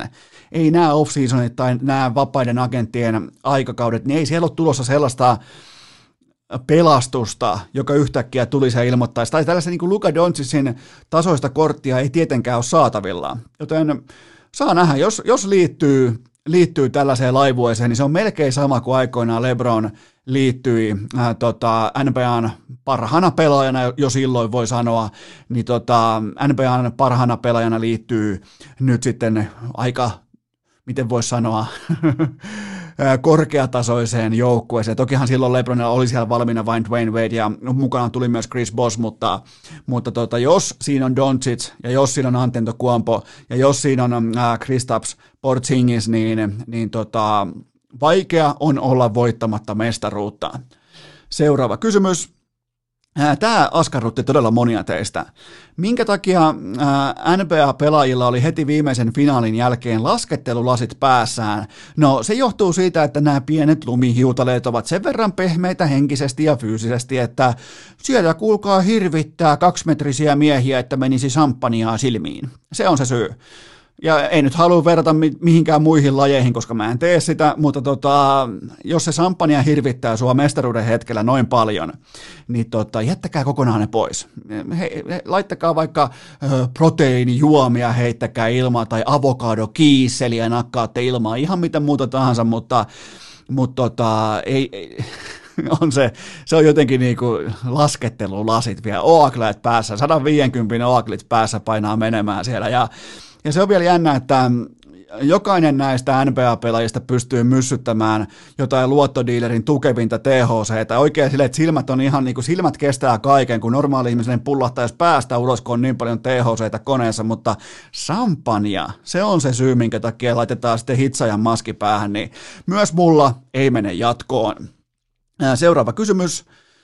Miten Lebronin mestaruusjuhlat etenee? Aha, tää haetaan tiukkoja tulokulmia, yritetään vähän niin kuin jopa ansoittaa Eno Eskoa sanomaan jotakin ää, kriittistä. Mulla on posi posi hali hali pusi pusi jakso meneillään, mutta siis se on nyt noteerattavissa ainakin, että Lebronin tytär, näin mä jaksoi katsella fajansa tuommoisen ehkä viitisen tuntia, kunnes rakensi pihalle oman talonsa, joten tytär on ainakin muuttanut jo pois, Broni on vielä löytämättä, se on vielä höyhentämättä, mä en tiedä millä vyöllä, varmaan kutsin vyöllä Lebron aikoo hänet sitten keriä oman pienen karitsansa pakettiin, ja nyt sitten Lebron katsoo just viimeisimmän päivityksen mukaisesti, hän katsoo teatraali, äh, teatraalisesti The Last Dancea ikään kuin ensimmäistä kertaa ja tekee vähän niin kuin muistiinpanoja The Last Danceista, ikään kuin ei olisi katsonut sitä hyvää luoja, mutta eiköhän loppuviikko Lebronilla omisteta keskinkertaiselle räpille ja yliarvostetuille punaviineille. Shees kuuluu vaan sieltä ja, ja tota, no siinä oli Lebron katsaus nyt samaan rahaan. Seuraava kysymys, lajin vaihto. Tämä on hyvä. Oikeastaan sopii tähän jaksoon täydellisesti. Voitko mainita jotakin positiivista Magvan Amerikanista, jotta voimme päättää viikon iloisin ajatuksen?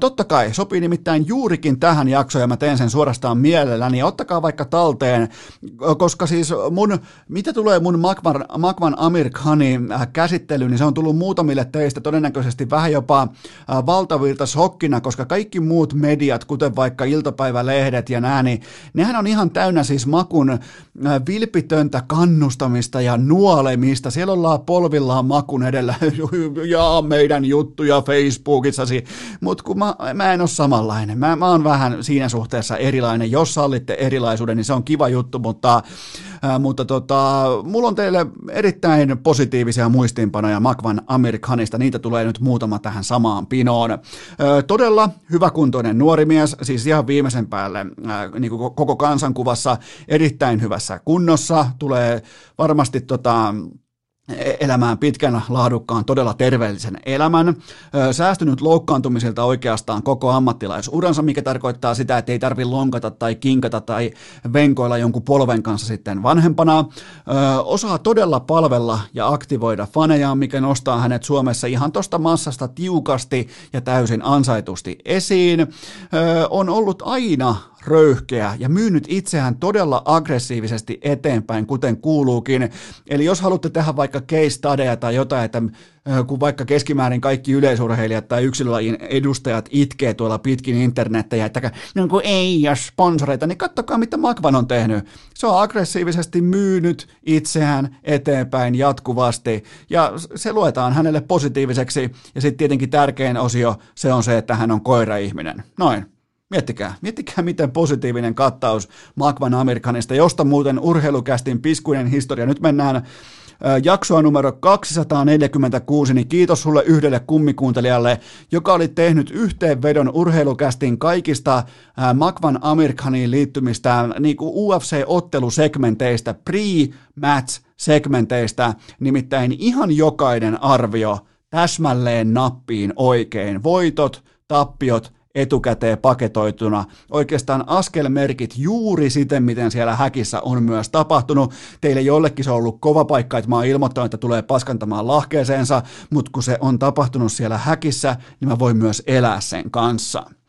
Mutta ehdottomasti siis nyt mentiin posin kautta ja siinä oli erittäin kattava asiallista positiivisista merkinnöistä liittyen äh, huippurheilijan nimeltä Makvan Amerikani.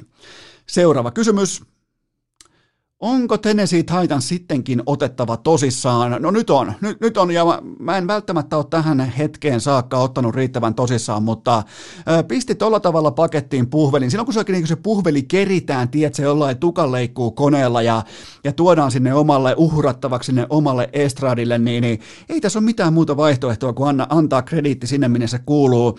Ö, pallon menetykset 3-0 Tennesseelle ja Ryan Tannehill jokaisen dollarinsa arvoinen. Siis ihan mahtavaa quarterback-pelaamista tällä hetkellä. QBR tässä kyseisessä Buffalo-ottelussa tiistai keskiviikkovälisenä yönä 97, 100 on maksimi 97 taulua.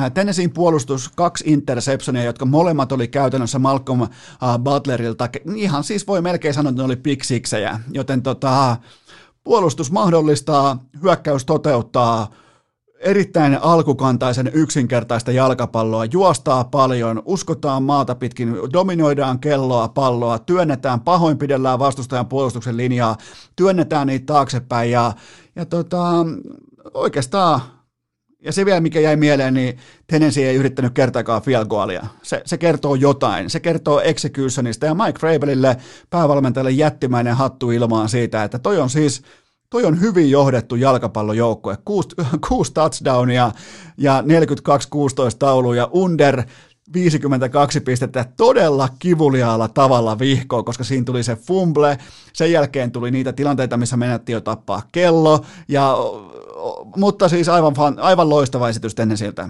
Pitää ottaa tosissaan, ehdottomasti tosissaan. Mä, mä oon ollut, jos mietitään yleistä retoriikkaa, niin mä oon ollut Tennesseein tiimoilta väärässä tällä kaudella, koska mä en ollut valmis ostamaan sitä äh, niin kuin ihan näin real deal tyyppisenä pakettina. Seuraava kysymys. Voitko kuvailla jotenkin Derek Henryn keskiviikkoaamuista Steve Armia? No, mä heräsin itse keskellä yötä kolahdukseen suurin piirtein kello 03.22 ja mä en voinut kuvitellakaan, että se oli Josh Norman, jonka sielu kopsahti mun ikkunan, ikkunalautaa. Se oli siis ihan, ei, ei tosta nousi. Vaikka ei nyt sinä Josh Normania ole enää moneen moneen moneen vuoteen kiinnostanut ammattimainen jalkapallon pelaaminen, mutta ei, ei toi jälkeen ole enää saapumista kirkkaisiin valoihin. Toi oli siis, toi oli mieskäsittely, toi oli nöyryytys, toi oli, toi, toi oli, toi oli jotain todella, todella, todella kammottavaa Se, se niinku märän rätin käsite ei riitä kuvailemaan sitä, millä otteella se heitettiin toi Normani parkettiin. Ja oli siis oli niinku sellainen Alabamaan pojan oikein niinku yhden käden nakkasu, että siis mä mittasin keihästuloksen ja tuolla pärjäisi Kalevan kisoissa jo. Se heitti Josh Normania pidemmälle kuin suomalaiset keihäheittäjät heittää keihästä. Huhhuh. Seuraava kysymys. Äh, mitä running back Leveon Bellin ulospotkiminen tarkoittaa New York Jetsin kannalta? No siis hallitsematon rasvatulipalo leviää pitkin Meadowlandsin kujia. Eipä tuossa nyt sen kummosemmasta ole kyse, että niinku, se vaan se tulipalo leviää, se leviää, se, kai, se kaapi itselleen mukaan lisää rasvaa, se palaa vähän korkeammalla liekillä, sille ei voi tehdä yhtään mitään. Ja siis oli ihan siis päivän selvää, ettei tälle headcaseille, tälle idiootille ikinä pitäisi kenenkään maksaa yhtään mitään. Ja totta kai se oli lopulta New York Jets, joka, joka maksoi. Totta kai se oli Jets. Siis Jets oli enemmän Jets kuin äh, kuin tota, kenties koko historiansa aikana, mikä on sekin jo aika niin kuin J-E-T-S, Jets, Jets, Jets henkistä, mutta siis pelas lopulta 17 peliä, ei yhtäkään yli äh, 100 jardin matsia, yhteensä neljä touchdownia, mikä on ihan järkyttävän heikko kirjaus, ja 27 miljoonaa maksutaan reissu. Miettikää, ne maksaa 27 miljoonaa siitä, että sulle tulee äh, samaan rahaan tulee pukukoppisyöpä, valmennuskoppisyöpä ja todennäköisesti myös huoltokoppisyöpä, siis samaan rahaan kaikki nämä. Ja, mutta tässä nähdään, siis sä, sä, sä saat urheiluorganisaationa just sitä, mitä sä tilaat, ne, ne tilas Leveon Bellin ja ne sai syövän. Siis, siis tosta on kyse. Ihan siis kaikki totesi silloin, että tämä perustuu, tämä Leveon Bellin pelaaminen perustuu Pittsburgh Steelersin uskomattoman laadukkaan hyökkäyksen linjan sekä syvän heiton uhkaan, kun siellä on Antonio Brownit kumppanit jatkuvasti venyttämässä kenttä, niin Leveon Bellille jää se aika tehdä se erittäin omatakeinen tilanteen pysäyttäminen, sidesteppi, sen jälkeen eikä pistä äh, survoutuminen seuraavalle levelille, kaikki tämä. Se perustuu ihan kaikkeen muuhun paitsi hänen oma omakohtaiseen. Totta kai siinä on myös omaa talenttia, mutta se pöytä oli katettu nimenomaan häntä varten. Niin älkää maksako pelaajille, jotka on yhdessä tietyssä skenaariossa parhaimmillaan jos ei teillä ole vo- kykyjä tuoda sitä samaa skenaariota. Ja täytyy myöten sanoa myös Antonio Brownista. Miettikää, noin molemmat lähti Steelersistä käytännössä saman henkisessä tilanteessa pois. Niin, niin kummankin ura on käytännössä ohi tänä päivänä. Miettikää sä jätät stabiilin organisaation, mitä sä saat? Sun ura on paketissa. Seuraava kysymys. Äh, kummalla ruukiella ajaisit kohti Super Bowlia, Joe Burrowlla vai Justin Herbertillä? No mä en vielä ole valmis nostamaan Herbertia, vaikka musta on tullut orastaan hänen fanipoikansa jo nyt, mutta mä en silti nosta Oregonin jätkää tähän debattiin, koska hän kolkuttaa sinällään vasta siihen sen huoneen oveen, jossa Joe Burrow on jo nyt. Ja Burrowlta me ollaan nyt nähty kuitenkin jo niin kokonaisen kalenterivuoden verran todella kypsää, todella ammattimaistason huippujalkapalloa. Me ollaan nähty Herbertiltä ehkä suurin piirtein neljä ottelua, joten siinä on se ero. Mutta siis molemmat todella vahvalla otteella mukaan NFL. Seuraava kysymys. Onko DK Metcalf uuden aikakauden Megatron? Jahas, no tuota tuota. Näköjään se vaati nyt sitten 21 ottelua ja kokonaiset 12 touchdownia, että saatiin mopedin eturengas irti asfaltista, mutta ollut kuitenkin tällä kaudella ihan täysin fantastinen. 22 jardia, yli 22 jardia per kiinni otettu pallo, se on ihan tajuton lukema, ja silloin jatkuvasti safetyn apu siinä oman naamansa edessä, silloin jatkuvasti painetta, apua, prässiä, tuodaan toista miestä, kolmatta miestä sille puolelle kenttää, missä Metcalf on, ja pystyy silti operoimaan, mutta kyllä täytyy silti sanoa, että Calvin Johnson oli kuitenkin yksi koko lajin kaikkien aikojen parhaista pelaajista, ei siis vain rissuista, vaan pelaajista, joten ei nyt silti ihan tehdä vielä Megatron viittauksia, ja DK Metcalf on tavallaan täydellisessä puljärvi-henkisessä syöttötuolissa. Silloin koko NFL-historian paras syvän pallon heittäjä tarjoilemassa jatkuvasti niitä siivuja, mistä eletään näin. Ja totta kai uskomaton nousu tähteyteen, siis meemistä, ja, mutta ei, ei nyt silti ihan tuonne Megatronin tasolle ei lähdetä nostamaan. Seuraava kysymys. Äh, tossa. Miltä korisliikan startti vaikutti TV-katsojan kannalta? No siis TV-tuote on nostanut tasoa ihan mielettömällä tavalla niin kuin pitääkin, koska taso oli todella, todella luokaton tähän saakka. Ja itse asiassa täytyy myöntää, tiistai-illan osalta mä valitsin koripallon ykkösruudulle yli HIFK kotimatsia. Sitä ei tapahdu ihan hirveän usein, mutta koripallo myi mulle oman tuotteensa laadukkaalla selostuksella, vahvalla TV-tuotteella, kahdella laadukkaalla joukkueella, tasaisella jännittävällä, aggressiivisella, aktiivisella koripallolla. Mä, mä olin myyty. Mä, mä teen siis aina ihan rehellisesti mun ostopäätökset joka ikinen päivä kerrallaan. Mulla ei ole ennakkoasenteita, mulla ei ole ennakkolähtökohtia. Mä ostan sen tuotteen, mikä on paras. Ja miettikää, koripallo pystyy heti lyömään jääkiekkotuotteen. Siis yhtenä iltana yksittäisessä otannassa. Se oli kova näyttö. Se oli siis, mä, mä oikein pysähdyin miettimään, että miksi, miksi mulla on tuossa isommalla näytöllä, 75-tuumaisena näytöllä, miksi mulla on siinä koripalloa ja miksi mulla on nä- näissä pienemmissä telkkareissa mulla on jääkiekkoa? Se vastaus on se, että se tuote on kunnossa ja vahvat haastattelut, kaikki insertit, Teemu Rannikon haastattelut, draamapitoinen kärkienkin kohtaaminen, vikaheittoa kaikki myöten, vikaheittoa myöten kaikki panokset pöydässä, niin mä olin siis mä olin todella iloinen, että jos tämä olisi niin kuin, kuvitellaan, että tämä, niin kuin, tämä olisi jatkuva TV-sarja, TV-draamasarja, niin kyllähän toi Seagalsin ja Karhun kohtaaminen tiistai-iltana, niin kyllähän se tavallaan niin oli täydellinen pilottijakso koripallolle. Se oli mun mielestä todellinen onnistuminen ja sillä on merkitystä. Muistakaa, älkää koskaan aliarvoiko ensikohtaamisen tai ensivaikutelman. Vaikka me nyt kun on uusi TV-tuote, uusi TV-brändi, kaikki tämä, niin, tai uusi, uusi TV-sopimus, niin ensivaikutelmalla on ihan järkyttävän iso painoarvo tulevaisuuden kannalta, ja toi ei olisi voinut mennä enempää nappiin. Seuraava kysymys. Tuleeko Max Besselinkistä NBA-pelaajan. Okei, te nyt ette sitten todellakaan jaksanut odottaa tämän asian kanssa ja, ja tota, ihan tälle yleisesti totean vaan, että ootellaan nyt vähän, että ne toistot menee sinne sisään ennen kuin lähdetään arvioimaan nuorta kaveria nimenomaan NBA-mittakaavassa, mutta nyt kun se on, äh, Lauri Markkasen nimi on nostettu jo esiin, niin muistakaa, että Besselink on tasan kaksimetrinen ukko, eli se on äh, kuusi jalkaa ja seitsemän tuumaa, kun taas Lauri on, se on seitsemän jalkainen joten siinä on ihan hirvittävä ero, kun lähdetään tekemään uraa sitten tuolla isoveden toisella puolella. 18-vuotias Besselink pelaa ilmaiseksi, koska hän varjelee yliopistokelpoisuuttaan.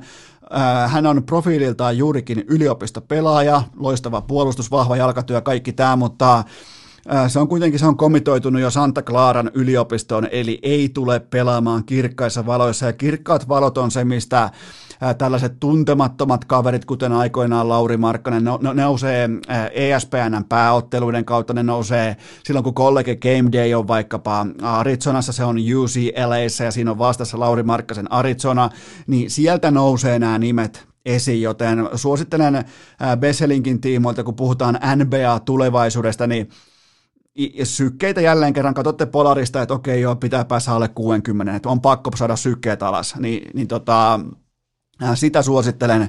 Ja muistakaa kuitenkin, että tuo Lauri Markkanen on ihan äärimmäinen harvinaisuus. Siis varsinkin se, se nousu sinne Arizonaan, sieltä NBAhan, y- y- y- ykkös All Starsiin sekä kollegessa että, että tota, NBAssa, niin muistakaa, että nyt vertaillaan kuitenkin ihan huippuharvinaiseen tarinaan jopa niin kuin koripallon koko mittakaavassa, ei ainoastaan suomalaisittain, mutta toi puolustuspelaaminen, se pisti silmään, mä aion tehdä muut merkinnät myöhemmin, mutta äh, sanoisin myös, että niin kuin sellainen tietty kollegepelaajan prototyyppi tuossa Vesselinkissä on nähtävissä jo nyt, ja se on hänen kannaltaan erittäin hyvä asia.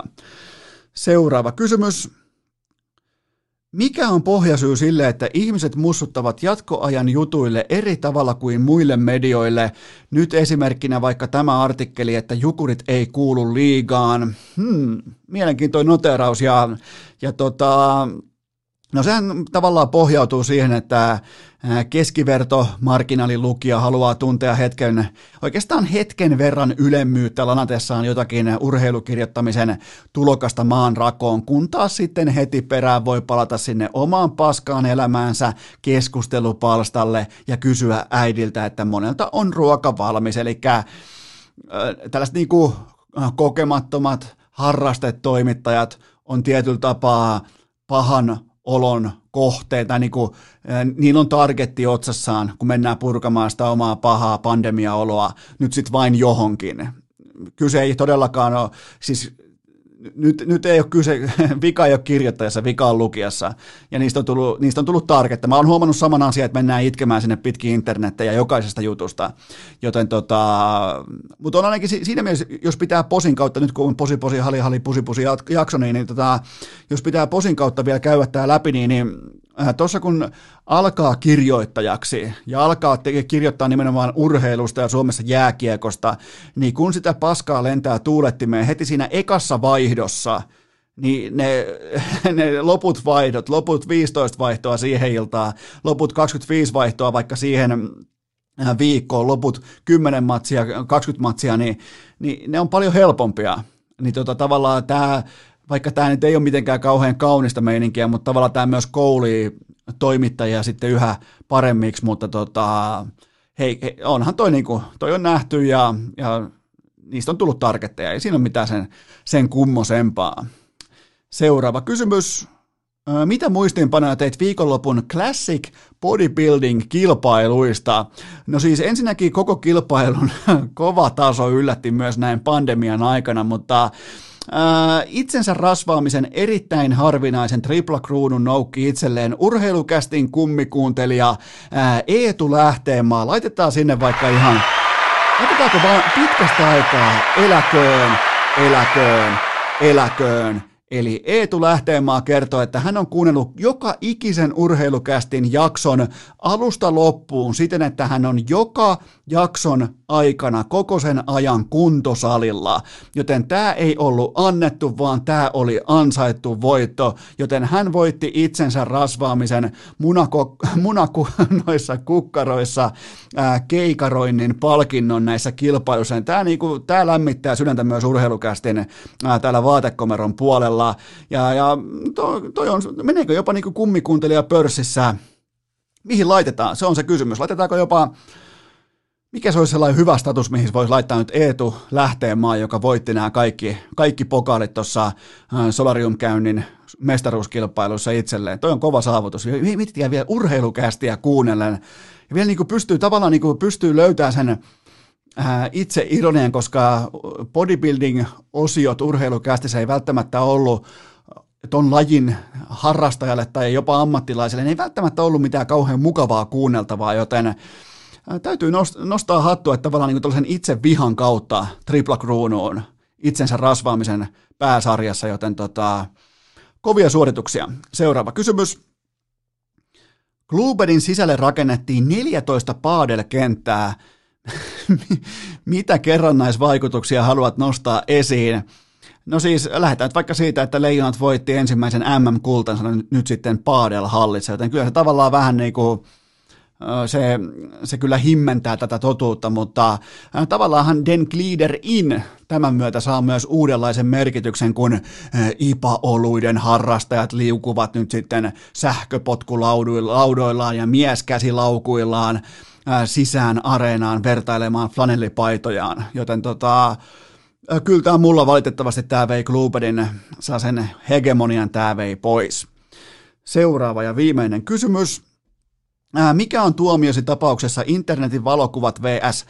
Sara Safak?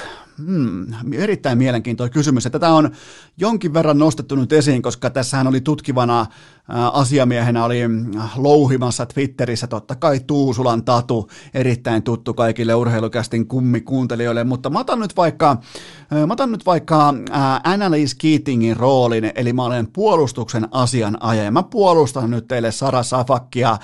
Itse tapaushan meni näin, että Sara Safakilla oli omassa Instagramissaan kuvia, jotka nyt ei lähimainkaan ollut hänen itsensä ottamia, ja hän ei myöskään väittänyt, että hän olisi ne koskaan ottanut, mutta jäi vähän niin kuin tavallaan syötettiin sellainen äh, äh kuvaelma seuraajille, 135 000 seuraajalle, että no tässä sitä nyt ollaan viettämässä syksyä vähän niin kuin luksustyyppisellä patioilla, että mitäs muille kuuluu. Siis tällaista. Totta kai se on mielikuva bisnestä ja toihan toi toiminta itsessään ei ole mitenkään ihan kauhean mairittelevaa, pikemminkin häpeällistä ja erittäin ongelmallista, mutta nyt kun mä oon Annalise Keating, mä oon puolustuksen asianajaja, niin mä tota, haluan kuitenkin vedota tapaukseen. Mä haluan todeta, nyt mä oon nyt myös, mä oon näköjään myös valamiehistö, mutta ää, mä totean lopulta ää, Sara Safakin syyttömäksi, koska hän toteutti nuhteettomalla tavalla ennakkotapauksen Vihreäsaari vastaan nähtävyydet 2009 kulkua. Eli jos joku ei tiedä, mikä on case Vihreäsaari vastaan nähtävyydet 2009, niin se meni näin, että me oltiin legendaarisen pokeriammattilaisen, oikein niin kuin suomalaisen pokerin äh, lehtolapsen Riku Noose Vihreäsaaren kanssa ensin Las Vegasissa, sen jälkeen Los Angelesissa suurin piirtein 11 vuotta sitten ja oli NFL Sunday, joka alkaa Losissa siis kello 10 aamulla. Ja me mietittiin silloin mun toisen kaverin kanssa, eli Masan kanssa heti aamusta skarppina, että joo, lähdetään katsoa vähän nähtävyyksiä tuohon Los Angelesin keskustaan, että tuolla on tommosta ja tuohon ehkä vähän Beverly Hillsia tai jotain tällaista tällaista klassista normaalia kaavaa noudattaen, niin nouse katto meitä sieltä sängystä, kun ihan kuin siis me oltaisiin loukattu hänen ihmisoikeuksiaan, kun se katsoi meitä, että mihin helvettiin te jätkät olette menossa, että NFL Sunday alkaa kahden ja puolen tunnin kuluttua, että tässä pitää mennä pelipäivän paskalle, tässä pitää laittaa urnat sisään, ja se, se sanoi meille legendaarisen lauseen, että nähtävyydet näkee netistäkin, ja eikä muuten lähtenyt mukaan katsomaan. Ja se katto siis netistä tota, samoja nähtävyyksiä, mitä me oltiin katsomassa sitten ihan siellä paikan päällä, siis muutaman kilometrin päässä. Niin tavallaan Sara Safakki on toiminut jopa niin kuin äh, professori Vihreäsaaren edellyttämällä tavalla, joten siitä syystä mä totean Sara Safakin syyttömäksi, äh, mutta jos nyt ihan pitää kuitenkin pystyä myös urheilukästissä löytämään vastaus kysymykseen miksi, että miksi Sarasafakin Instagramissa oli näitä muiden ottamia erittäin kauniita, esteettisiä, hienoja kuvia, niin sehän johtuu siitä, että mä nyt kerron teille, koska mä tiedän, miten tämä ala toimii, mä tiedän, miten vaikkapa PR-toimistot tai nämä äh, somemanagerit ja muut, miten ne suosittelee äh, influenssereiden toimivan, eli se toimii se business niin, että kun sulla on vaikka, otetaan tästä pöydältä, sulla on vaikka lyijykynä mainos, se on vaikka maanantaina. Ja silloin sun, sun manageri tietää, että, tai sä tiedät itsekin jo siinä vaiheessa, että sulle tulee vaikka keskiviikkona, sulle tulee vaikka pyyhekumimainos.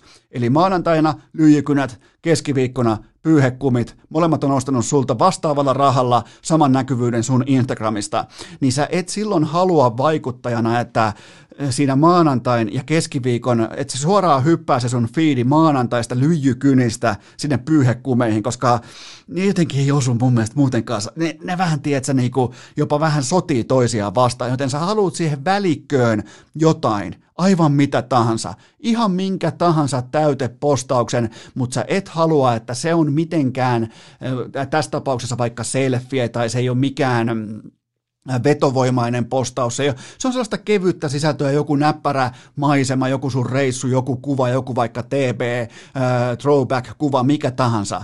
Niin ilmeisesti Safakki, jos mä siis osaan nyt lukea enää alaa, jonka mä itse hallitsen erittäin laadukkaasti, erittäin monen vuoden ajalta, niin, niin Safakki on vaan päättänyt, että nämä niin kuin välipostaukset, nämä ei-business-postaukset, niin, niin napataan ne mistä huvittaa. Ihan siis ammutaan pitkin internettiä vaan jotain näppäriä maisemia ja saadaan mukavasti myös siihen samaan narratiiviin, että minkälaista mun äh, Instagramin feedihän vastaa siihen vaikuttajille, että minkälaista mun elämä on.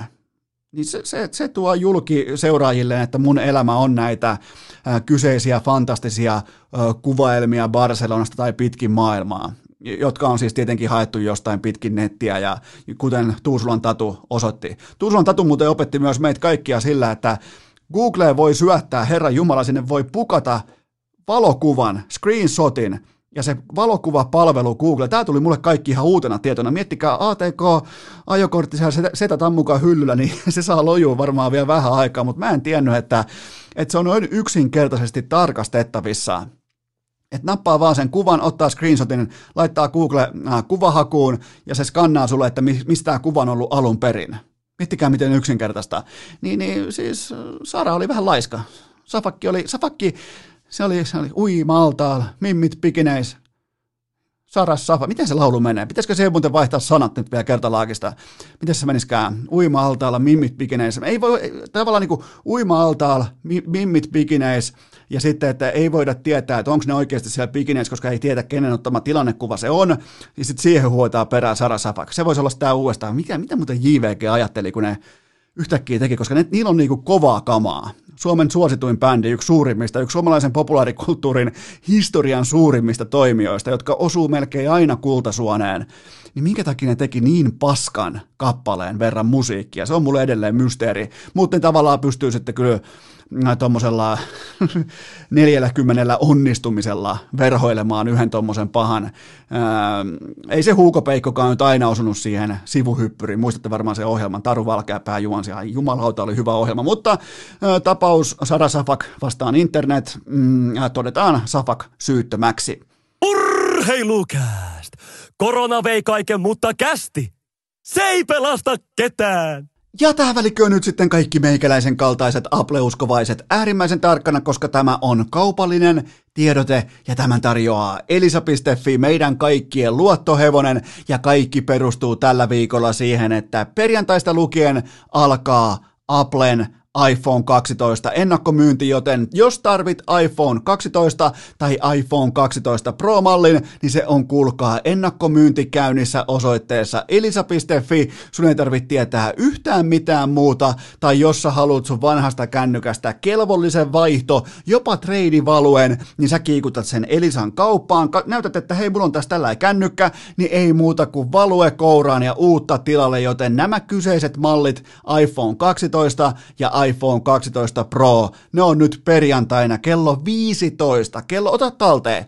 Jos mietit uutta kännykkää, olet iPhonein jengissä niin kuin minä, mulle ei ole siihen mitään, mulle ei niin kuin sinänsä ole siihen mitään kantaa, että mikä on paras. Mulle se on itsestään selvää, että Applen vehkeet on maailman parhaita tällä hetkellä. Mulle se on siis ihan selvä kuin pläkki. Yhtä, yhtä selvä asia kuin vaikka se, että Jukuri Teitu voittaa SM Liigaa. Se on ihan yhtä selvä asia, joten kello 15 alkaen iPhone 12, iPhone 12 Pro, niiden ennakkomyynti alkaa osoitteessa elisa.fi. Tai kyllä toi tavallaan että kannattaa myös miettiä, että, toi, että jos vaihtaa kännykän samalla, jos sulla on, mä en siis vaihda, mä voin ihan suoraan sanoa, että mä en vaiha joka vuosi, mutta mä, sitten kun mä vien, mä etin treidivalueta, mä vaihan sen, kaikki menee nappiin, elisa.fi tai sitten ihan Elisan kivijalkaliikkeeseen sinne paikan päälle vaan kertomaan, miten homma on. Kaikki menee nappiin, joten perjantaina, huomenna, kello 15.00 alkaen iPhone 12, iPhone 12 Pro. Nämä kaksi muuta mallia tulee sitten 6. päivä 11. Se on sitten, kuulkaa, tulevaisuuden uutisia, ne käydään läpi sitten myöhemmin, mutta nämä kaksi kyseistä uusinta uutta iPhone 12-mallia, niiden ennakkomyynti alkaa huomenna kello 15 osoitteessa elisa.fi. Sitten on aika kaivaa esiin Coolbetin K18 kertoimet ja luoda katsaus NFL sunnuntain kolmeen kohdepoimintaan. Enää onkin sitten yksi segmentti jäljellä ennen urheilukästin piskuista, lyhytmuotoista ja ennen kaikkea ohikiitävää viikkotaukoa, mutta hypätään kuitenkin tähän viimeiseen asiaan käsiksi suoraan.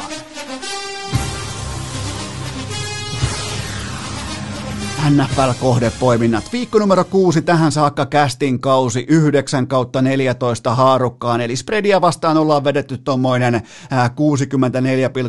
prosenttia kohdilleen. Toi tekee hyvää fiilistä, ei toi osuminen, vaan toi Foxin NFL TV-tunnari tuohon kärkeen. Se jotenkin sopii tähän NFL-segmenteihin. Ja se on myös hyvä merkki niille, että jos vaikka pullukka, kymppi tai kumppanit, niin haluaa todeta, että okei, tämä viikko, tämä syyskauden alku, 10 viikon runi, tämä on on nyt ohi, joten mitään muuta ei ole enää luvassa. Mulla ei ole mitään ansaa, mulla ei ole mitään loppupuheenvuoroa. Tämä on ihan all business, ei mitään muuta kuin kohdepoimintoja ja sen jälkeen lähdetään tuottaja Kopen kanssa, ei välttämättä ansai tule tauolle, mutta lähdetään joka tapauksessa tauolle. Ää, muistakaa K18 tuoteinformaation nimissä se, että Kulbet tarjoaa 10 äh, euron ilmaisvedon NFLään se on lunastettavissa neljä kertaa kauden aikana ja USA-lajeihin on myös Kulbetilla 10 pinnan, 10 prosentin boosteri tarjolla. Se ei sinänsä liity näihin sinkkuvalintakohteisiin, mutta sellainenkin sieltä löytyy.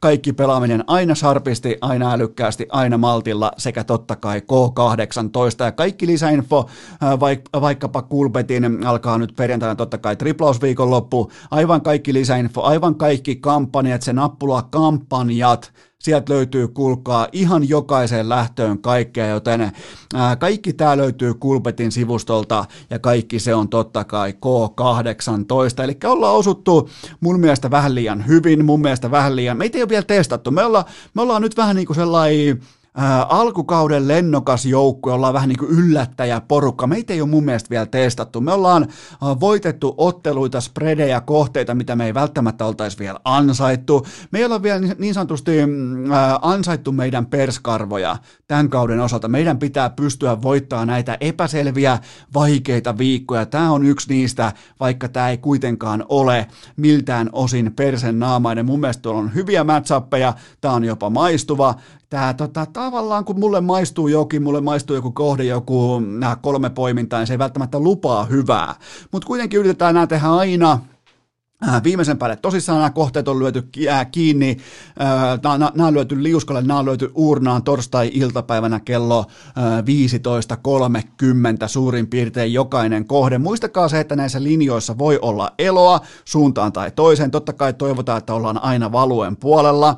Eli nyt jos vaikka joku kohde, mitä lyödään, on vaikka tänään plus neljä, niin toivotaan, että se olisi vaikka sitten sunnuntaina enää plus yksi tai plus kaksi. Silloinhan meillä on parempi value sehän on siis yksi merkittävimmistä vedonlyönnin teemoista on se, että mikä on sun closing line ja mikä on sun lyöntiline. Siihen väliin mahtuu useimmiten hirvittävästi liikennettä, joten tota, on todella tärkeää olla oikealla puolen sitä isoa jakoa, ja sitähän siis, sitähän on vedonlyönti se, mitä siellä kentällä tapahtuu, sä et voi vaikuttaa siihen mitenkään, mutta sä voit vaikuttaa vain siihen, miten sä teet sun kotityöt, minkä valuen sä otat, minkä linjan sä otat ja, ja kuinka fiksusti sä manageroit sun pelikassaa. Se, se on tavallaan ihan se kaiken A ja O. Mutta tota, jos kuuntelet vasta sunnuntaina, niin näissä linjoissa, etenkin nyt pandemia-aikana, kun tuntuu, että koko ajan tulee äh, erittäin harmaita uutisia myös NFLstä, niin voi olla paljonkin eloa. Äh, isossa kuvassa nämä kyseiset kuusi joukkuetta kaikki on ihan ok loukkaantumisraportein liikenteessä, mutta mennään kuitenkin ensimmäiseen kohteeseen, ja tämä on myös ensimmäinen kerta ikinä urheilukästin NFL-pikeissä, kun päässään lyömään tasabuukki-kohde urnaan. Eli lyödään Green Bay Packers moneyline, eli se on muotoa Big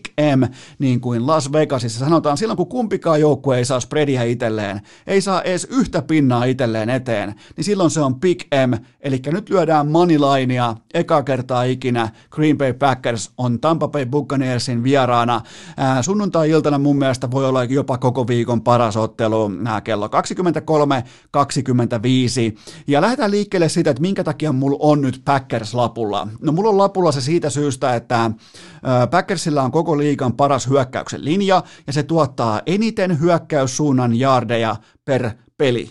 Per pelikutsu. Silloin kun Green Bayn valmennus Mad LaFleur kutsuu pelin, niin me tiedetään, että mun puolella, mun kohteen puolella on silloin ö, paras sauma edetä eniten kaikista NFL-joukkueista. Se on 32 joukkuetta, niin silloin mä voin nojata siihen faktaan, että mun joukkueella on se tärkein hyökkäyksellinen kategoria kunnossa, hyökkäyksen linja, pelin rakentaja, juoksupeli ja pelin kutsuminen. Se on siinä. Se on valmis paketti. Ja sitten lähdetään vielä siitä, että Packers on myös spreadia vastaan tällä kaudella. Vaikka tämä on otantaan naurettavan pieni, mutta ne on 4-0 spreadia vastaan, niiden äh, pöytä on puhdas, ja ne on ottanut kaikki nämä äh, spreadit himaan 11 pisteen erotuksella.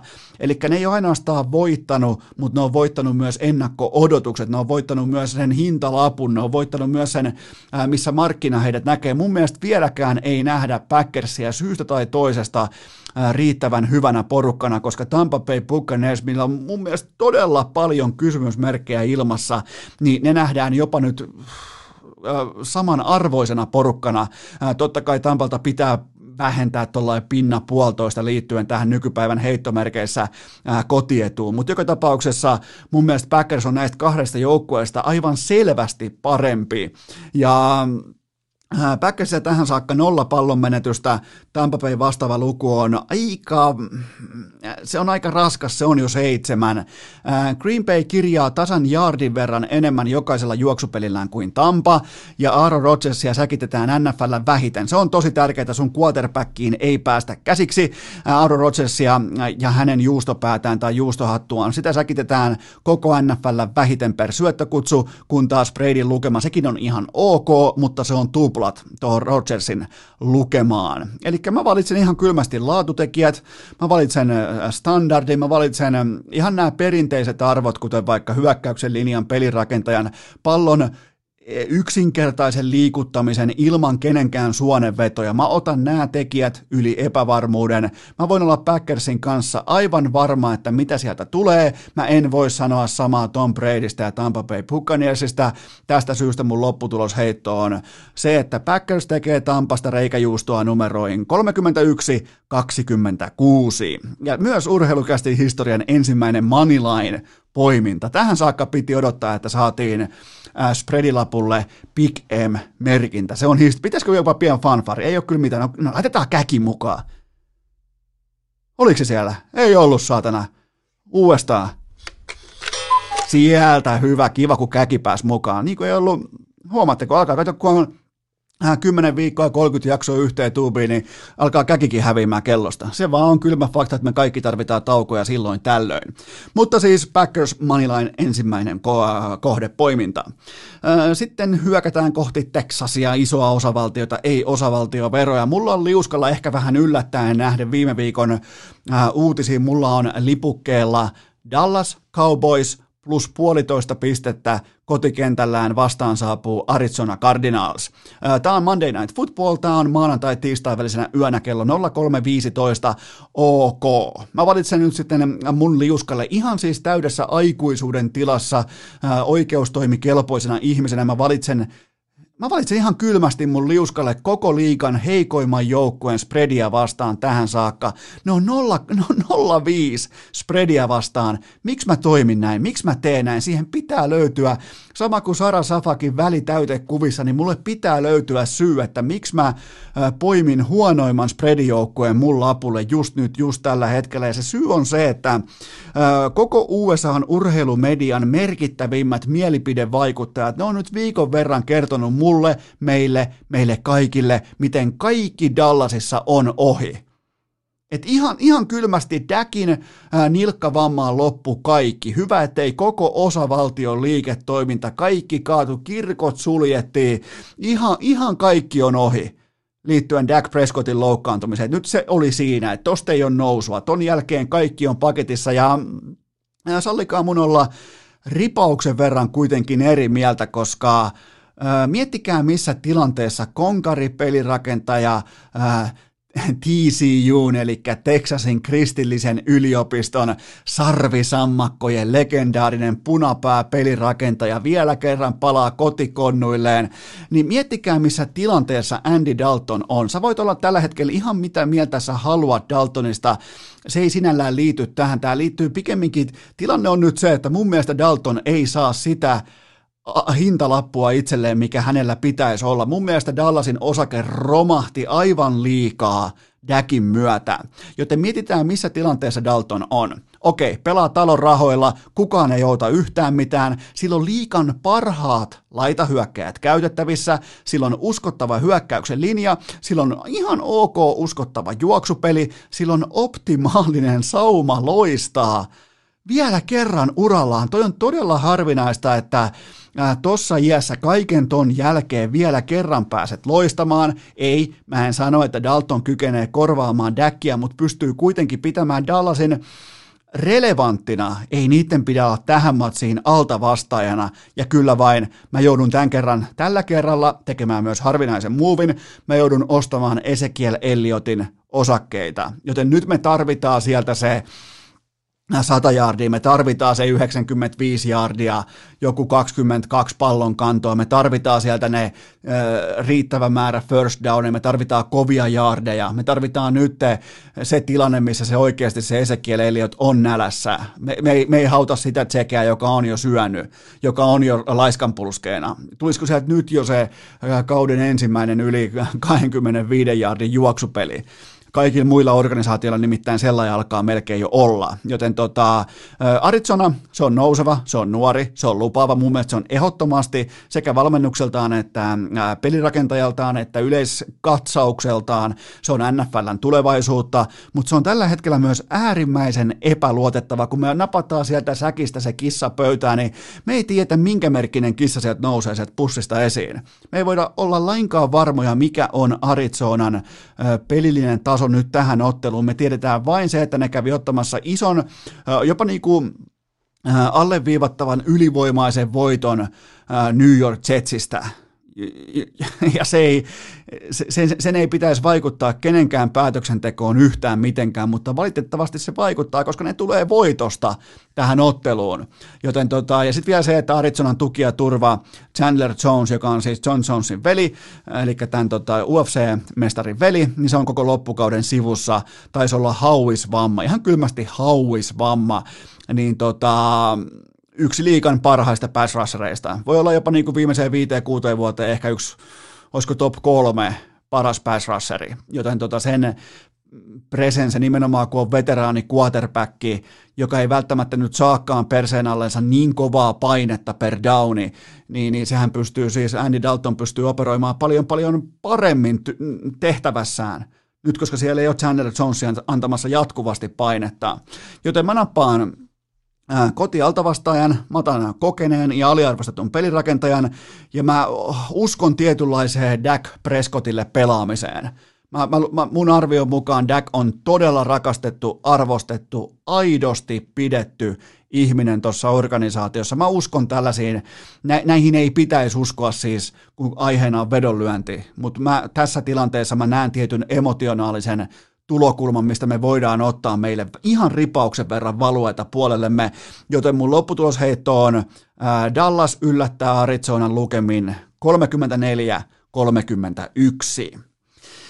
Viimeinen kohde, tämäkin on mun mielestä, tämä on hyvä peli, tämä on jopa huippupeli, tämä voi olla kahdeksalta alkavista peleistä paras. Tämä on se, että Cleveland Browns saa kolme ja puoli paunaa eteensä Pittsburghin vieraana, ja toista viikkoa putkeen mä lyön Pittsburgh Steelersia vastaan heidän omalla kotikentällä, joten mun poiminta on äh, Cleveland plus kolme ja puoli paunaa. Tämä on ensinnäkin tämä on todella jättimäinen ottelu AFC Nortissa.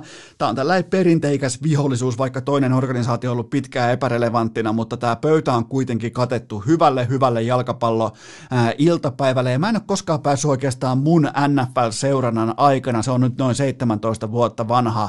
Ää, tosiasia mä en ole päässyt sanomaan koskaan tätä, mutta miettikää, Steelers vastaan Browns koko kierroksen helmi.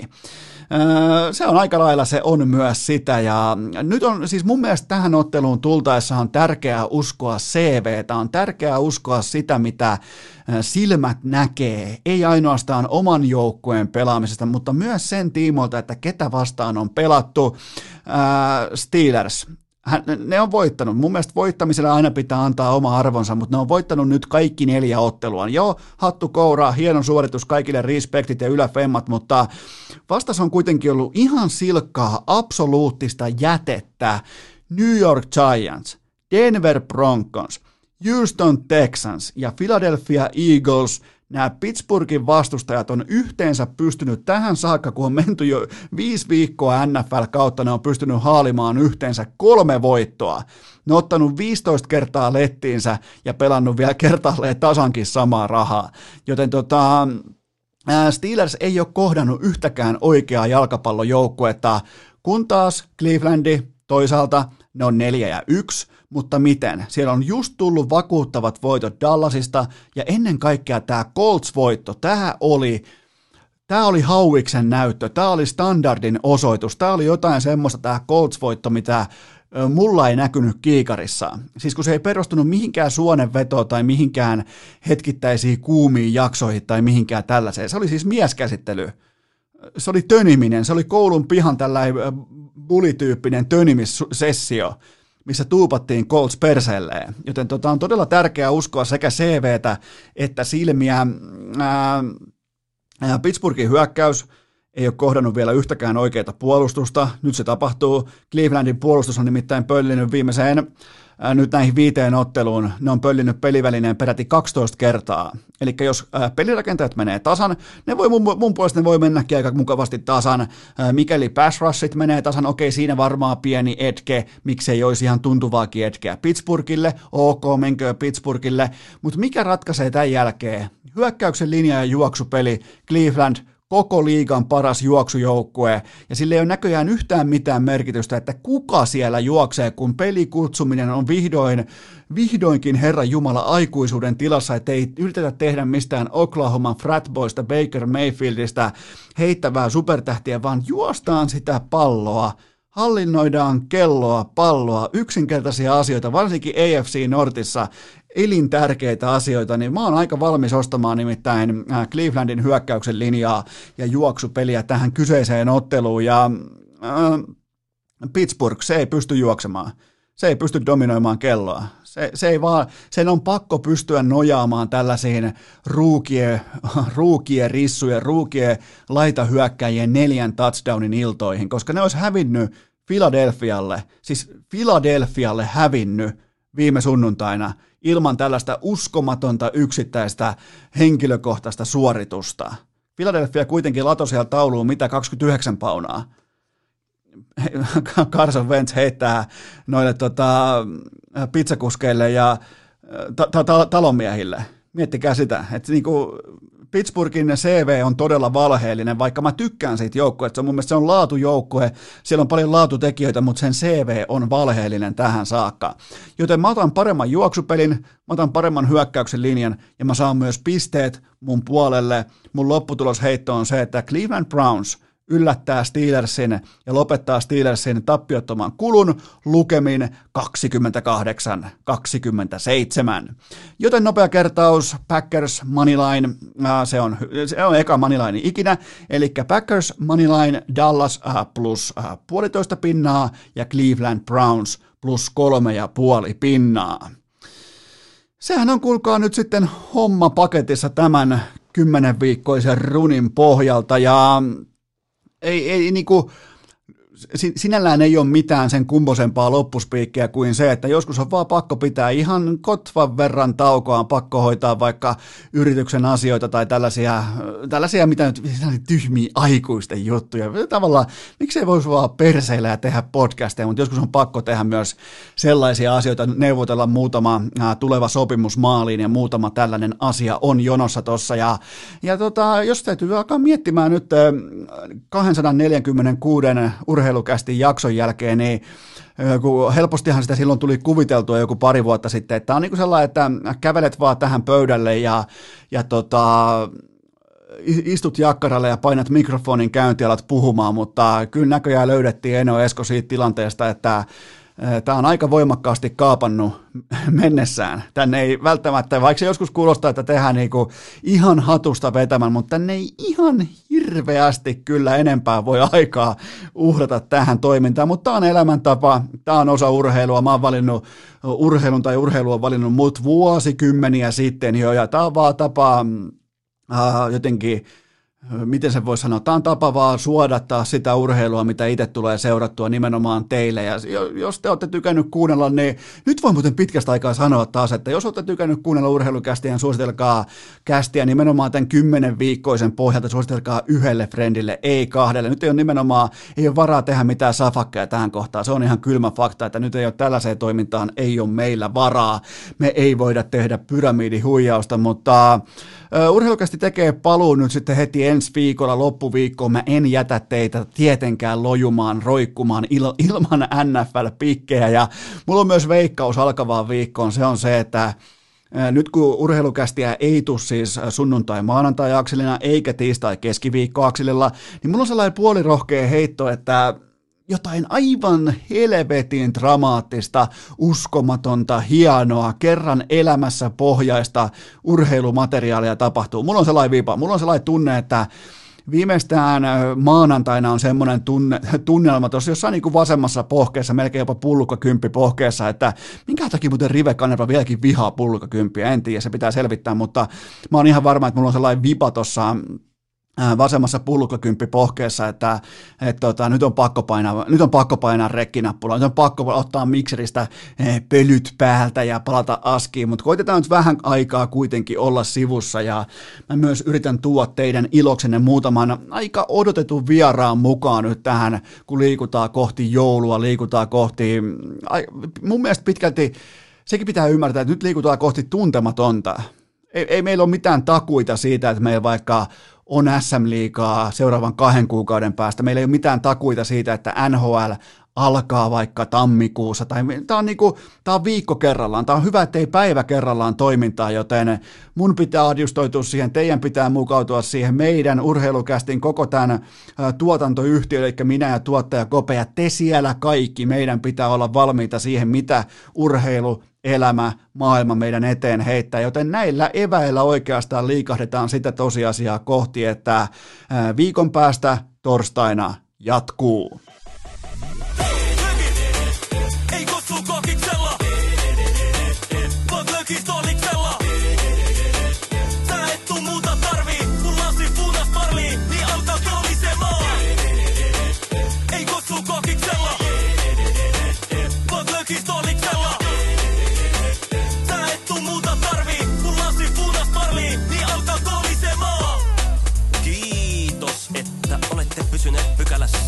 tähänkin asti. Toivotan teidät kaikki tervetulleeksi myös jatkossa.